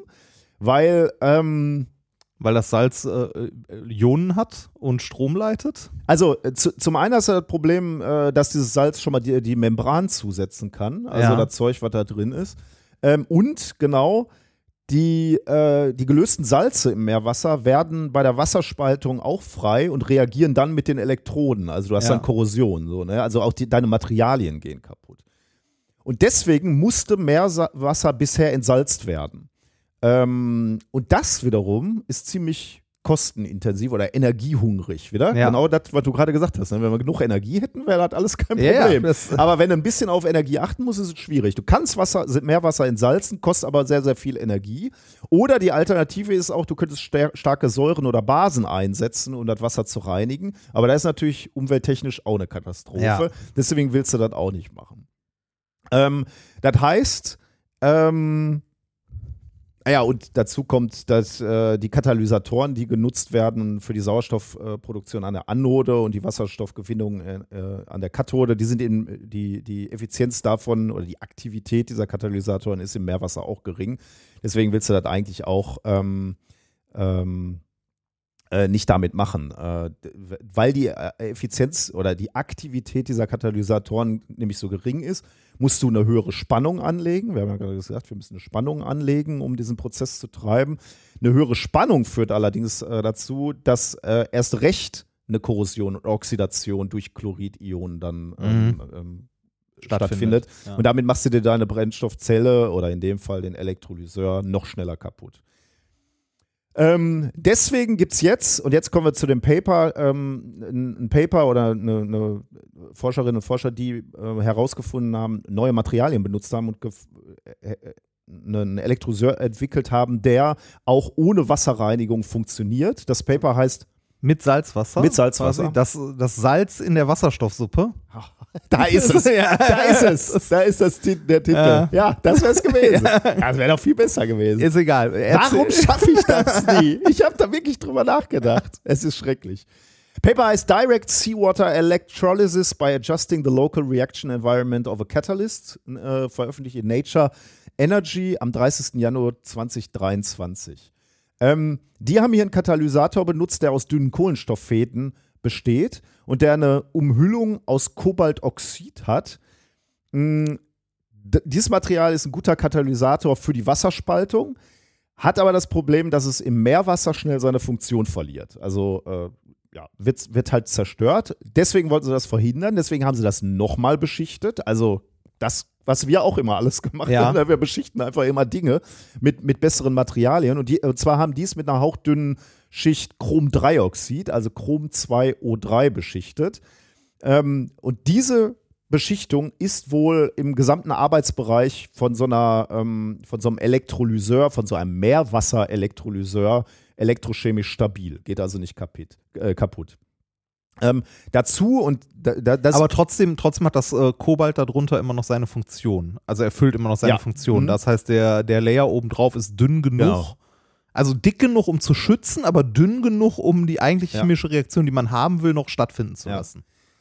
Ähm, was wohl da auch noch reinspielt, ist, dass dieses Chrom-3-Oxid äh, als starke Lewis-Säure wirkt. Äh, hast du das mal in Chemie gelernt, was eine Lewis-Säure oder Lewis? ich glaube, Lewis-Säure- ich glaube, ich glaub, Lewis. Säure. Lewis, okay, ja. Äh, als ja, habe ich tatsächlich. Also ich habe ja mal, ähm, das war um die, oh, ich glaube nach der Diplomarbeit oder so, aus Interesse habe ich ja mal Chemie. Chemie, ne? Und das fällt mir immer wieder auf die Füße. Ich, ey. also ich, äh, ich habe ja mal Chemie, äh, Chemie 1 mit dem äh, anorganischen Praktikum, dem ersten noch gemacht, wo man im Wesentlichen titrieren lernt. Mhm. Und äh, habe gemerkt, dass, also es macht Spaß und so, ne, aber äh, mir ist es als Physiker sehr schwer gefallen, teilweise, äh, mit diesen Reaktionsgleichungen, dem ganzen Kram drumherum, weil es halt so so anders. Mhm. Also die Herangehensweise ist so anders. Ne? Du hast irgendwie, ja, ja, das ist die so und so Säure und da ist dann plus drei, bla bla. Und ich habe die, und äh, als Physiker hänge ich die ganze Zeit in diesem mir Atome vorstellen Ja, ja. und Moleküle, also so, so die, ich, also in meinem Kopf äh, also entstehen Bilder, wie zum Beispiel, wenn wir irgendwie über Beschichtungen reden oder so, Mhm. ne? Und das funktioniert nicht so gut auf Dauer, wenn man über so Säuren und irgendwie Oxidationsstufen und so. Es es ist schon interessant, wie, wie deine äh, Prägung oder da, das, was du gelernt hast, mal dann deine Vorstellungskraft äh, unterstützt oder behindert. Be- ne? ja, also, oder in, in falsche Bahnen lenken. Ja, ja, ne? genau. Also so. weil intellektuell müssten wir prinzipiell schon in der Lage sein, Chemie zu verstehen. Ne? Ja, ja, ne? also das geht auch. Also Grundlagenchemie oder so ist auch überhaupt gar kein Problem. Aber ähm, dieses, äh, dieses Denken in, das ist eine so und so Säure in der und der Stufe mit diesen Ja. Liganten Ja, ja. oder so, das ist halt, äh, also das ist halt anders, als wir sonst denken. Ne? Also diese Lewis-Säure äh, soll, und so steht es im Paper, äh, Elektronen und negativ geladene Ionen binden. Be äh, bevor wir jetzt von bösen Chemikern Nachrichten bekommen, ich glaube, es heißt Lewis-Säure. Habe ich schon wieder Lewis gesagt? Nee, nee, Nee, nee, Louis nee, nee aber gesagt, ne? ja, ja, genau. Ja, ja. Deshalb, also ich glaube, ich glaube, es ist lange her. Also das ist wohl die Idee, ne, dass, dass halt äh, negativ geladene Ionen gebunden werden. Äh, was ich ehrlich gesagt nicht so verstehe und was ich aus dem Paper auch nicht entnehmen konnte, äh, müsste äh, das Material dann nicht irgendwann mal voll sein, wenn das ständig irgendwelche geladenen Ionen bindet. Ähm, dann ist das doch irgendwann so negativ geladen, dann können, können die doch nicht weitere Elektronen oder negative Ionen aufnehmen, oder? Ich glaube, da sind wir wieder an dem Punkt, wo wir als Physiker eine falsche Vorstellung haben, weil äh, also die, dieses ganze, äh, also dieses ganze Lewis Säure und Base Ding, das ist halt ein Konzept. Das Okay. ist so ein Funktionskonzept, wie man irgendwie äh, ich weiß gar nicht mehr, irgendwie, wie, wie hoch die Affinität ist, irgendwelche Elektronenpaare aufzunehmen oder abzugeben Okay. oder so. Das hat aber nichts, also ich glaube nicht wirklich zwingend was mit den Realladungen und so der einzelnen Atome zu tun. Weil das, das scheint hier die Idee zu sein, ne? Wenn du dann halt äh, negative Ionen ähm, bindest, dann können die halt kein, keine Korrosion und keinen Schaden Ja. mehr ähm, an den wichtigen Komponenten ähm, herbeiführen. Äh, gut, äh, nehmen wir aber jetzt mal so hin. Die Forschenden haben dann nämlich äh, eine erste Testzelle gebaut und haben die Haltbarkeit und die Leistungsfähigkeit dann mit so einer Reinwasseranlage verglichen, die mit Platin und Rutheniumdioxid arbeitet. Ähm, und haben dann äh, ja, so im, im Durchfluss gearbeitet, haben beide Elektrolyseure dann mit 60 Milliliter Wasser pro Minute durchfließen lassen. Da haben sich dann angeguckt, wie die läuft und haben dann festgestellt, ähm, dass, also die, die haben das System 100 Stunden bei 500 Milliampere pro Zentimeter laufen lassen und da lief die stabil, die Meerwasser, ähm, der Meerwasserelektrolyseur lief stabil und ohne signifikanten Leistungsverlust. Ähm, genau, und damit haben sie also fast, also mit normalem Meerwasser fast die hundertprozentige Effizienz beim Spalten von Sauerstoff und Wasserstoff oder beim Wasser, Wasserspalten in Sauerstoff und Wasserstoff ähm, erreicht. Das ist Und das wäre jetzt erstmal die Hoffnung, dass du das eben auch mit Meerwasser ähm, arbeiten kannst. Äh, 1,87 Volt lief die. Ähm, also, ja, ne, üblicherweise sind die Spannungen niedrig, mit denen man da arbeitet. Und 60 Grad, bei 60 Grad. Äh, Mit, mit, mit, mit was? Also die haben es jetzt nicht direkt mit Meerwasser betrieben, sondern mit. Doch, Meerwasser. Also wir- haben die wir, also haben Ja, die. ich weiß jetzt nicht, ob die Meer, also Okay, wirklich weil- vom, vom Wehr- Meer. Weil, weil das wäre ja auch noch so, so ein bisschen so eine Frage, weil Meerwasser ist ja jetzt nicht einfach nur Salzwasser. Also die werden schon mechanisch filtern. Ne? Du nimmst Ja, das Wasser okay, jetzt ja, wahrscheinlich nicht, also würde ich jetzt vermuten, weil da hängen ja auch Algen drin und so. Das willst du vermutlich nicht. einfach mal die Elektronen ins Wasser hängen und warten, dass es sprudelt. Äh, das weiß ich natürlich nicht. Aber ähm, ja, gut, das sind natürlich jetzt Konzepte. Ne? Ich denke auch so, wenn ich sowas lese, naja, äh, 100 Stunden gelaufen. Das ist natürlich jetzt nicht das, was du von deinem Elektrolyseur erwartest. ne? Du würdest ja sagen, der Nee, muss das eigentlich äh, Jahre laufen. Ja, ja, aber äh, da sind wir wieder beim Anfang. Ne? Also es ist ja, halt äh, Anfang einer Technologie und es ist unglaublich, also es funktioniert ja schon dafür dann unglaublich gut. Ja. Wenn du überlegst, wie, äh, wie beschissen das bei manch anderen Sachen am Anfang lief, ne? also wie lang irgendwie äh, was weiß ich, die ersten LEDs leuchteten Mhm, Ja, oder ja. so, ne, äh, die irgendwie im Labor gemacht wurden. Da warst du irgendwie auch bei zehn Stunden oder so Ja. und heute hast du die Dinger, äh, die laufen eine Ewigkeit. Und heute hast du das Problem, dass dir bei deinen scheiß Lampen, die du in der, äh, die du irgendwie in die Decke geschraubt hast, eher die, äh, die Dreckselektronik, die da noch mit drin ist in der Glühbirne kaputt geht, als die eigentliche LED. Und hier hast du halt auch noch, äh, abgesehen davon, dass das jetzt im Prinzip schon funktioniert, du hast auch, bist auch dieses Platin losgeworden. ne? Du hattest ja gerade schon Stimmt. zu Recht äh, kommentiert, ah, teuer, teuer, teuer. Das ist auch raus. Aber, aber Kobalt oder Kobold, Kobalt, da haben wir auch mehrere Kommentare zu bekommen. hast du wieder Kobold gesagt? Nee, nee, nee, heute nicht, aber ich habe beim letzten Mal, Beim letzten irgendwann, Mal, ne? irgendwann aus Versehen Kobold statt Kobalt gesagt. So, ja, Entschuldigung. Aber ist ja bisher in guter Gesellschaft, ne? Das hat unsere Außenministerin doch auch gesagt, ne? Der- der- ja, Die hat irgendwann mal sein. von Kobold gesprochen. Kobold. ja, auf, aber, Aber äh, ich dachte, bei dir äh, ist mir ist nicht aufgefallen. mir ist das auch nicht aufgefallen, aber wir haben zwei, drei Mails Ja, bekommen. Und da, ja, ja, muss man schon. Ja. Geht nicht. Ähm, oh, bitte. äh, also äh, Ko, äh, Kobalt und Chrom war da jetzt Ja. drin, ne?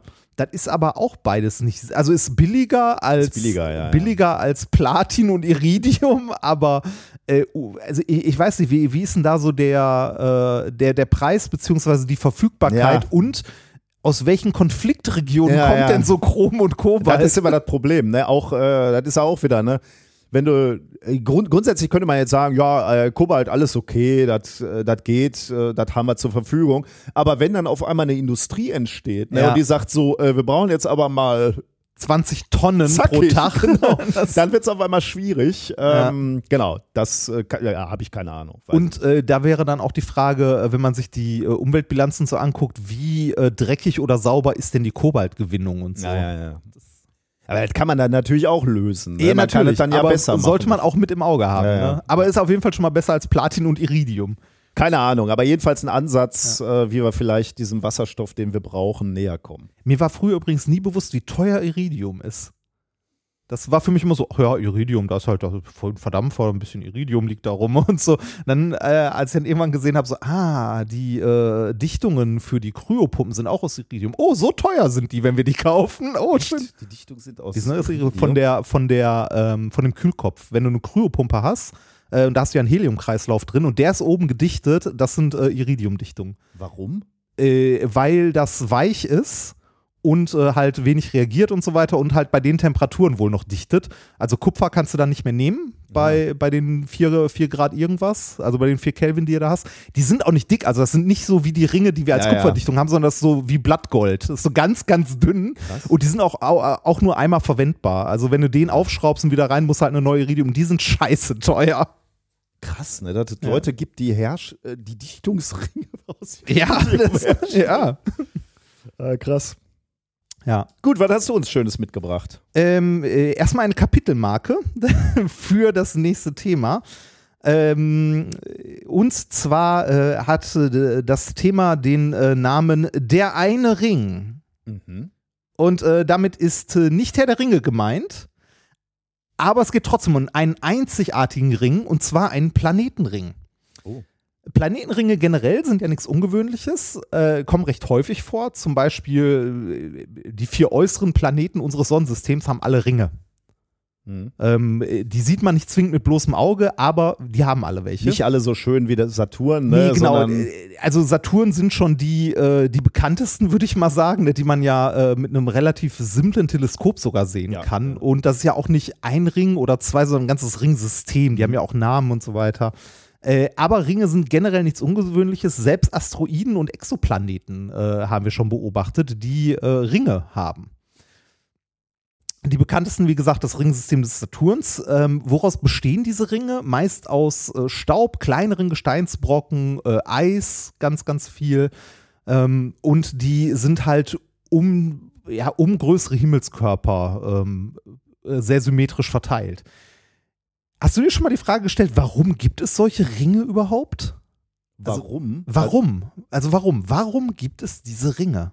Also ich weiß, was der Ursprung ist. Das sind dann irgendwie zusammengestoßene Monde, die irgendwie zerbröselt sind oder ja, so, ne? genau. Aber äh, warum, äh, kann, ja auch beinhalten, warum äh, ist das jetzt nicht ein Geröllnebel zum Beispiel, sondern eine Scheibe äh, und ja auch eine sehr dünne Scheibe. Ja, aber äh, eigentlich äh, will ich auf die Frage hinaus, warum ist das ein Ring? Warum, warum ist das kein Mond? Da ist ja, da sind ja ganz viele kleine Teilchen und Gravitation. Ah, als hätte sich also auch wieder zusammensammeln können zu Ja, größeren äh, Agglomeraten. Genau, warum ja. verteilt sich das in Ringform um den Planeten drumherum? Ja, gute Vor dem Frage. Thema habe ich mir die Frage, also ich, Ja, ich habe halt mit Astronomie ja generell nicht so viel am Hut, Ja, aber das stimmt. habe ich mich auch, also habe ich mir nie die Frage Also die gestellt. Zeit würde ja, also selbst wenn die, wenn die Anziehungskräfte zwischen den Geröll- und Staubklamotten sehr gering ist, äh, du hast ja genug Zeit. Ne? Ja, genau. Irgendwann müsste sich wieder, Genau. ja, hätte man. Ir- Irgendwann würde man sagen, ja, pff, da sind halt kleine Steinchen, da ist ja. Gravitation dazwischen, das sollte eigentlich irgendwann mal wieder zusammenklumpen. Ja, ja. Ne? Aber die Ringe beim Saturn und so sind ja sehr stabil. Ne? Die Mhm. gibt es ja schon eine gewisse Zeit und die ändern sich ja. Ja, insbesondere wenn du großartig. sagst, mal, wir beobachten die überall, auch bei Exoplaneten, spricht das ja dafür, dass das eher ein stabiles System ist. Äh, ja, äh, als kleiner Hinweis oder schon mal vornweg, die Ringe können nach der aktuellen Theorie nicht überall entstehen. Also nicht Hm. in beliebiger Entfernung zum Planeten. Äh, sondern nur in einem äh, gewissen Radius. Kritisch ist dabei die Kombination aus Größe des Himmelskörpers und des Abstands, ähm, halt der Umlaufbahn der Teilchen, die um den Planeten rum, äh, also rum fliegen. Ne? Also Mhm. äh, beim Saturn, also der Abstand der Ringe und die äh, Partikelgröße, die da eine Rolle Mhm. spielt. Man würde ja eigentlich, wie du gerade schon gesagt hast, erstmal erwarten, dass die Sachen irgendwann wieder zusammenklumpen wegen Schwerkraft. Ne? Also dass sich irgendwie ein Klumpen irgendwo bildet, aber das passiert ja nicht. Ähm, warum passiert das nicht?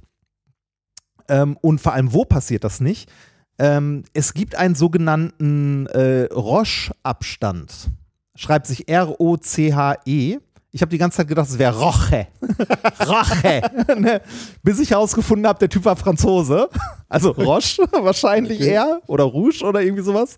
Ähm, auf jeden Fall äh, gibt es da diesen, äh, diesen kritischen Abstand, in dem äh, diese Ringe entstehen können. Und zwar nur innerhalb des Roche-Abstands. Wenn äh, die außerhalb sind, dann nicht mehr. Ähm, warum ist das so? Also, warum können die, also, warum hat man bis zu einem gewissen Radius Ringe und ab da nicht mehr? Das liegt daran, dass äh, innerhalb des, äh, des Ro Rouge, Roche, wie auch immer, Abstands äh, die Gezeitenkräfte eine Rolle spielen, die der Planet auf die Himmelskörper, die drumherum kreisen, auswirkt. Und zwar kann man sich jetzt vorstellen, wir haben einen Mond, der innerhalb dieses Roche-Abstands ähm, um den anderen, um den großen Planeten kreist. Mhm. Jetzt haben wir ähm, die Anziehung, die den Mond auf dieser, auf seiner Umlaufbahn hält und äh, die zerrt ja an dem Mond Richtung Planet. Auf der zugewandten Seite des Mondes ist die, ähm, Ja, ist die Kraft größer, größer, mhm. als auf der abgewandten Seite. Das heißt, äh, es hängt auch ein bisschen davon ab, wie groß das Objekt ist, das um das andere Objekt kreist. Wenn das groß genug ist, wie zum Beispiel ein Mond, dass die, äh, dass die Gravitationskräfte auf der Innenseite größer sind als auf der Außenseite, dann haben wir Gezeitenkräfte, die den Himmelskörper verformen und innerhalb des Roche-Abstands, so definiert er sich nämlich auch, sind diese Kräfte so groß, dass sie den Mond auseinanderreißen.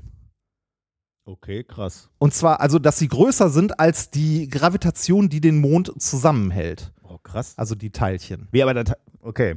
Ich Ja. will jetzt nicht vorweggreifen, aber das heißt, äh, äh, kann sich zwar was bilden, zusammenklumpen in dem Ringsystem, aber das wird dann wieder auseinandergerissen durch. Äh, äh, also es könnte, tut es aber gar nicht erst, weil diese Gezeitenkräfte, Ah. Ähm, also der, der Teilchen, äh, die im unterschiedlichen Abstand sind, sich so unterschiedlich schnell bewegen, Ah. dass die gar nicht erst zusammenklumpen. Also die Gezeitenkräfte sind durchgehend größer als die äh, Gravitation, die halt äh, zur Bildung eines, äh, eines Mondes führen würde.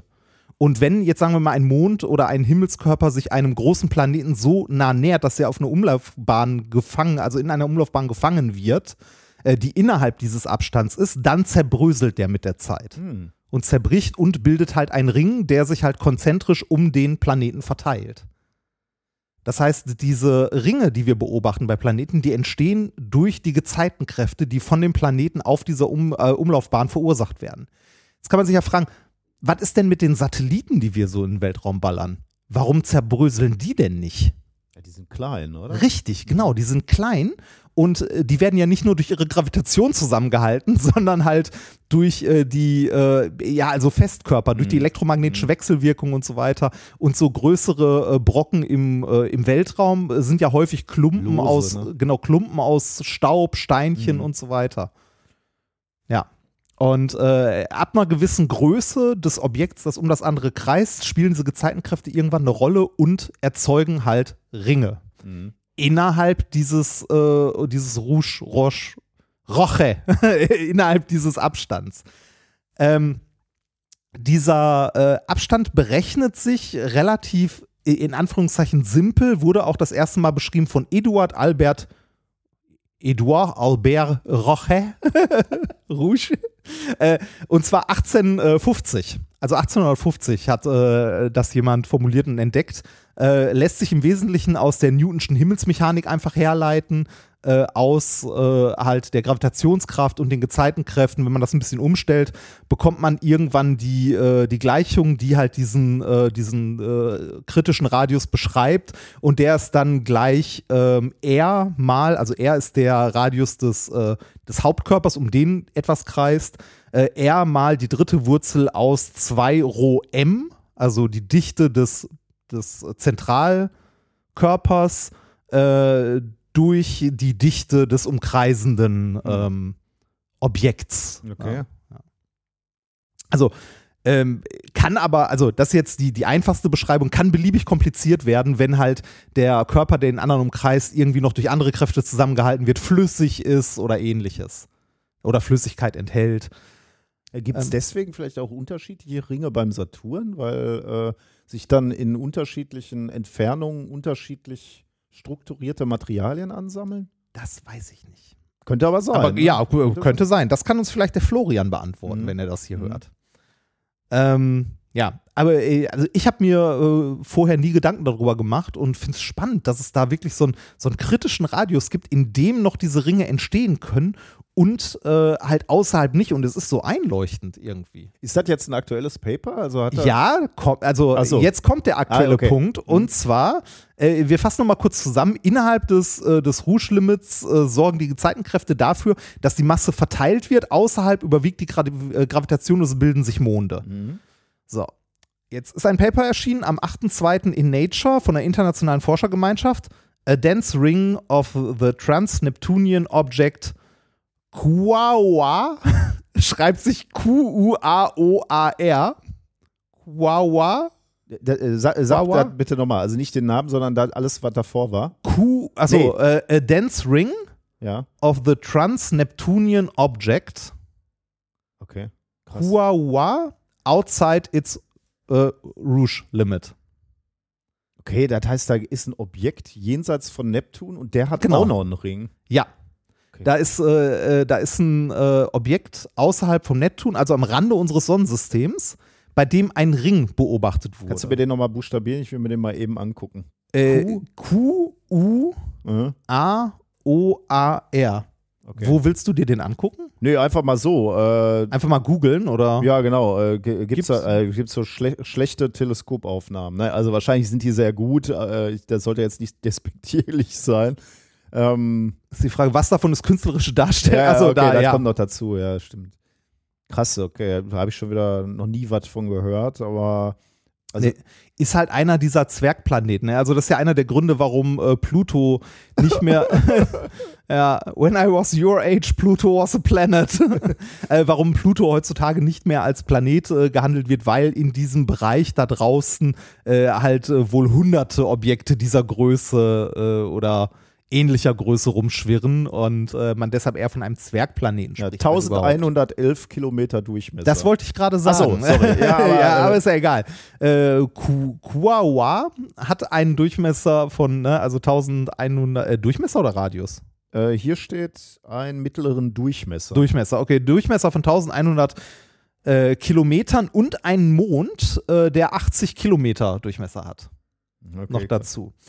Ähm, den, also diesen, eigentlich wollten die Forscher diesen Zwergplaneten ein bisschen genauer untersuchen und haben sich den halt mit verschiedenen Teleskopen angeguckt. Und zwar mit einer Methode oder einer ähnlichen Methode, wie wir sie schon vom Ollen Jupp her kennen. Ähm, wir haben ja mal über, äh, ähm, wie ist der Olle Jupp nochmal richtig? Kepler-Teleskop. Ähm, das Kepler-Teleskop hat sich ja fremde Sterne angeguckt und dann die Abschattung. Äh, aus der Abschattung, äh, wenn halt die Intensität der Leuchtkraft nachgelassen hat, konnte man Rückschlüsse ziehen, dass da ein Planet vorbeigerauscht ist Mhm. an dem Stern. Und das Ähnliche haben die hier gemacht. Die haben sich äh, diesen Zwergplaneten angeguckt und dahinter liegende verschiedene Sterne und geguckt, äh, wann es zu äh, Intensitätseinbrüchen Mhm. äh, kommt und auch wie sich die Spektren verändern. Weil äh, wenn da dieser Zwergplanet vorbeirauscht und halt Teile der Strahlung absorbiert, ändern sich die Spektren und man kann Rückschlüsse darauf ziehen, woraus der besteht. Ähm, die haben die Beobachtung 2018, 2021 gemacht und äh, dieses Absinken der Helligkeit ähm, haben sie beobachtet und zwar äh, nicht nur einmal, sondern mehrfach. Und zwar äh, von, äh, also von Stellen, wo eigentlich nicht der Planet sein konnte. Ähm, Mhm. Also die, die haben mehrere Dips quasi Mhm. gesehen in der Helligkeit und konnten dann daraus schließen, dass es noch eine kreisförmig um den Planeten verteilte Masse geben muss. Und äh, dadurch herausgefunden, es gibt also um Kuawa, äh, der in der Wikipedia als Asteroid geführt wird, einen, ähm, einen Ring. das Ding hat einen Ring und äh, an dem Ring ist etwas Besonderes. Er ist relativ schmal und unregelmäßig. Das ist nichts Besonderes. Das hat äh, der Saturn auch. Der F-Ring des Saturn ist auch wohl schmal und unregelmäßig. Was aber äh, besonders ist äh, an diesem einen Ring, ist, äh, der ist außerhalb des Rouge-Limits. Okay. Äh, der Ring ist bei 4100 Kilometern, während das Limit dieses Zwergplaneten bei 1000, äh, 1780 Kilometern liegen würde. 1780 und der ist bei 4000. 4100. Also nicht knapp daneben. Nee, nicht, genau, nicht knapp daneben, sondern deutlich raus. Okay, das heißt jetzt stimmt unsere Modellvorstellung für dieses Limit nicht oder? Das ist jetzt die Frage. Also da sind die Forscher jetzt am Rätseln. Entweder stimmt diese Modellvorstellung nicht oder da sind noch Parameter, die, äh, die wir nicht kennen Mhm. oder die halt eventuell noch eine Rolle spielen. Also vielleicht äh, ist die Beschaffenheit der, der Ah. Materie, Mhm. aus denen dieser Ring besteht, anders. Ähm, eventuell ist es äh, Eis, also Eis mit einer bestimmten Oberflächenbeschaffenheit au- aufgrund der Kälte und der Entfernung zur Sonne und so. Vielleicht hat es aber auch was mit einer, äh, mit einer gewissen Reson also mit Resonanzeffekten zu tun. In der Entfernung äh, liegt es wohl im Bereich der 1, also 1 zu 3 Spin-Orbit-Resonanz. Also das, was, äh, äh, was den Eigendrehimpuls und halt den Bahndrehimpuls im Verhältnis ist. Da gibt es wohl Resonanzbereiche, wo Ah. dann die Schwerkraft, äh, also andere Schwerkrafteffekte zum Tragen kommen. Ähm, was genau es ist, wissen die Forscher aber noch nicht. Und jetzt geht es halt darum zu überlegen, was könnte es sein. Mhm. Ja, und äh, ich finde es super interessant. Ich werfe mal die Theorie in den Raum Halo, so ein Außerirdische, eine Ringkonstruktion um den Planeten. Wie, wie hieß der noch? Dawson Sphere oder so, ne? Oder Dyson Da, Sphere. der, ist er, genau, das, ne? der, aber eine Dyson-Sphäre Ja, wäre ja, um, um einen den Stern, um einen ja, ja. Stern und komplett rum. Äh, es gibt aber in diversen Science-Fiction-Filmen oder so, gibt es Ah. ja so, so Ringe um einen Planeten rum, wo halt die reichen Leute wohnen und so. Aber ich weiß nicht, ob du äh, so weit draußen im Sonnensystem äh, deine, äh, deine Suiten anbieten möchtest. Ich Ja. weiß nicht, ob das so, so sinnvoll ist. Aber wer weiß, vielleicht ist ja schön. Ist vielleicht ein bisschen kühl da draußen. ja. Und dunkel. ja. Ja, spannend. Ja, das äh, war jetzt äh, deutlich kürzer als dein Thema, aber ähm, ich fand es trotzdem äh, interessant, obwohl es Astronomie ist. Ja, ich, also äh, man kriegt richtig Lust. Äh, ich weiß nicht, da, da, dafür habe ich so eine ganz ähm, kindliche Faszination für, dass man so äh, so Effekte, also man, man, man entdeckt ja wirklich was mit dem Ja. äh, Teleskop, ne? Und du siehst dann also wirklich bildlich, also fast bildlich in dem Fall, siehst du, siehst du Dinge und sagst so, okay, das passt irgendwie überhaupt nicht zu unserer Vorstellung. Was kann es sein? Und dann muss man sich halt mit relativ einfacher Physik wahrscheinlich erstmal Ja. beschäftigen, Ja. um, um dafür da einzuordnen und sich zu überlegen. Äh, und, und doch ist es so fundamental. Ne? Wie bilden sich eigentlich Planeten? Ist ja eine wirklich gute Frage. Ne? Also warum verklumpen diese, ähm, diese, diese Staubwolken? Und ja auch immer noch aktuelle Forschung. Da gibt ja auch Ja, eine ja. Arbeitsgruppe an der Uni Ja, Duisburg, die sich mit Planetenformen äh, und so beschäftigt. Genau, genau diese, äh, diese erste Zusammenklumpen von, von ersten äh, Staubpartikeln oder, oder ja, Staubpartikeln ist, glaube ich, wirklich äh, ein sehr Passend, aktuelles äh, ja. Thema, weil die Frage ist ja auch, wenn, wenn ich meine, gerade wenn da die ersten Körner sich zusammenbauen, ne, dann brauchst du nur ein Korn, was da mit ein bisschen Schmackes reingeht, dann fällt ja Boom. alles wieder auseinander. Ja, Ne? Also ich glaube, das ist hochinteressant. Ich, äh, ich finde diese, äh, die, was du gerade sagst, dieses Entdecker, dieser Entdeckergeist, so rauszugucken und äh, zu sehen, also es ist ja nicht so, dass das irgendwie gerendert ist oder so, sondern das, was da Ja, ist, ja. das ist real da, das sieht man. Was ich ein bisschen, also das finde ich spannend, was ich aber gleichzeitig sehr deprimierend und traurig finde, ist, man wird da nicht hinreisen. Man kann nicht dahin und sich das angucken näher. Weil es einfach zu weit weg ist. Ja, wir nicht. Ne? Nee, genau, ich, ja, aber ich, das ist ja das Deprimierende. Ja. Wir nicht. Aber ich denke immer, irgendwann werden wir da so vorbeifliegen. Ne? Also irgendwann Ah. gucken wir uns die Dinger an. Äh, das wird noch lange dauern und das sind sicherlich nicht wir. Ich bin ja schon froh, wenn wir mal irgendwie den Mars nochmal erreichen. Aber Ja. Ähm, irgendwann wird das normal sein, diese ganzen Wunder Yep. im Kosmos zu sehen. Ja.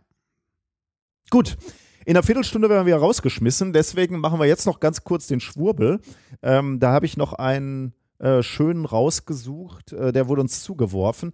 Es geht, ich glaube, da haben wir noch nie drüber gesprochen, obwohl das auch so ein, so ein Eckpfeiler der, mh, der Schwurbelmedizin in Anführungsstrichen ist. Die Schüsslersalze. Oh, äh, ist, ja. Ist dir, äh, ist dir klar, was Schüsslersalze sind? Ich habe mich damit nie beschäftigt. Äh, boah, ich, ich, ich habe es mal nachgelesen, weil ich irgendwann mal da war, wo die herkommen. Ah, echt? Ja, irgendwas war da mal. Das ist auch schon ein bisschen her. Ja, das kann gut sein. Das Wilhelm Heinrich Schüssler hat ja ähm, erdacht und äh, es gibt irgendwo steht auch ein Denkmal von. Boah, ihm. ja, Da könntest ja, du noch mal ja, eben nachgucken. Auf der Wikipedia-Seite von Schüssler äh, ist, glaube ich, dieses Denkmal. Dann, dann warst du wahrscheinlich da.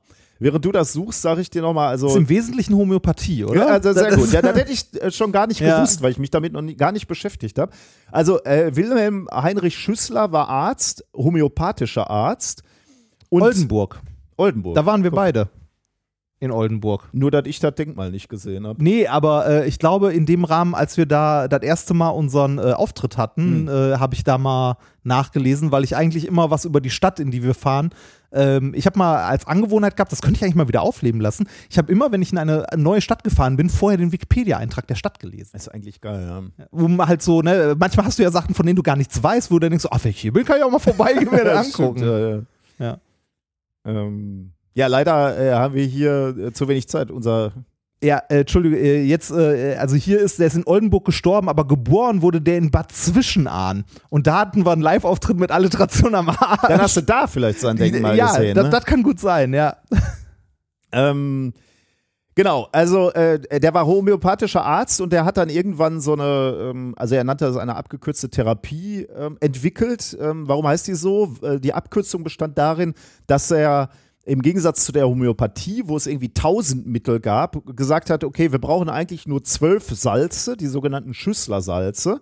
Und damit kannst du im Prinzip alle Krankheiten heilen oder behandeln, weil äh, Schüssler davon ausging, dass alle Krankheiten oder viele Krankheiten im Prinzip auf einen gestörten biochemischen Prozess zurückzuführen sind. Und deswegen hat er gedacht, okay, dann muss man halt nur noch diesen gestörten Mineralhaushalt wieder ausgleichen und dann bist du wieder gesund. Und das wollte er eben mit bestimmten Mineralien machen.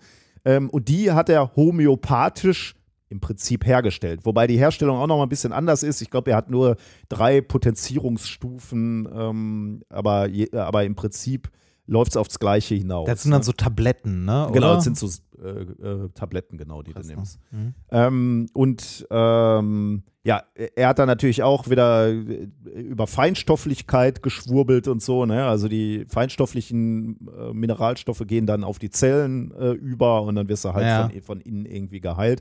Er selbst hat dann immer erklärt, er ist, äh, also sein Verfahren ist kein homöopathisches, ähm, weil es nicht zurückgeht auf das ähm, propagierte Simile-Prinzip Ah. äh, von Hannemann. Also dieses Ähnliches kann durch Ähnliches geheilt werden. Sondern er hat halt gesagt, äh, nee, das sind richtige äh, physiologisch-chemische Vorgänge, die da angestoßen werden im menschlichen Organismus. Aber wie gesagt, auch Potenzierung. Ne? also Ja, er hat halt also dem, das äh, also das macht ja Sinn. Also wenn, wenn du, wenn dein Körper jetzt einen Magnesiummangel hat, dann würdest du sagen, ja, dann nimmst du halt Magnesium und dann wird es wieder besser.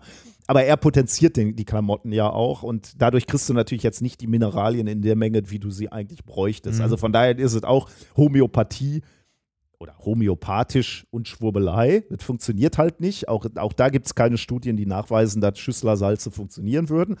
Aber warum erzähle ich euch das jetzt? Äh, erstens, weil natürlich viele, viele Leute an diese, Schü diese Schüssler-Scheiße auch kaufen und daran glauben. Aber auch, weil uns etwas zugeworfen wurde, was ich gar nicht glauben konnte. Und, und da, da geht irgendwie die Schwurbelei full circle. Es gibt Schüsslersalze für das Anwendungsgebiet Leichtgläubigkeit. Und das finde ich irgendwie so, da schließt sich dermaßen der, der Kreis. Und ich habe wirklich geglaubt, das kann ja nicht ernst gemeint sein. Und ich habe das versucht zu recherchieren. Und ich habe es auf mehreren Webseiten dann gefunden, dass es äh, Schüssler-Salzbehandlung gegen Leichtgläubigkeit gibt. Und zwar musst du ähm, gegen Leichtgläubigkeit die Schüssler-Salze Nummer 3, Nummer 7 und Nummer 20 nehmen. Und zwar steht hier auf der Webseite, die wir verlinken, ganz nach ihrem Gutdünken können Sie entweder alle passenden Salze, maximal drei Salze zur gleichen Zeit oder nur ein einzelnes der vorgeschlagenen Salze auswählen.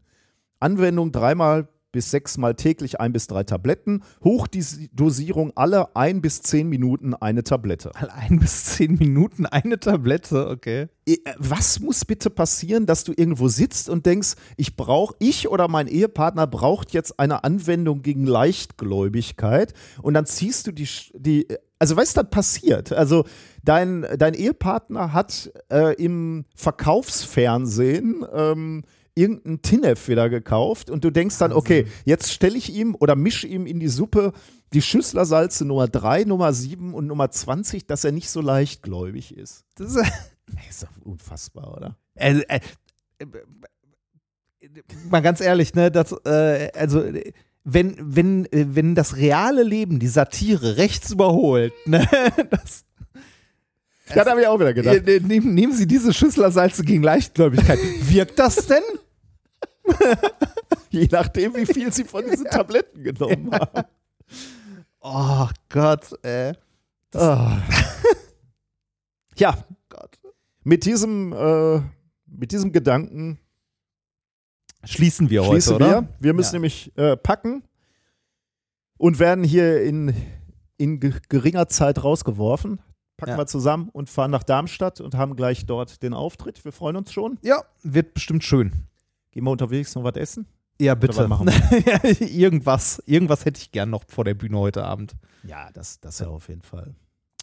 Das war dann äh, methodisch inkorrekt Folge 237 vom, ich weiß es nicht mehr. 11. Warte. Februar. Heute ist, wir nehmen Nee. heute, heute ist der 11. Ja, Februar. aber ges- versendet wird es am 14.02.2023. Valentinstag. Wir hätten ein Valentins-Intro machen können.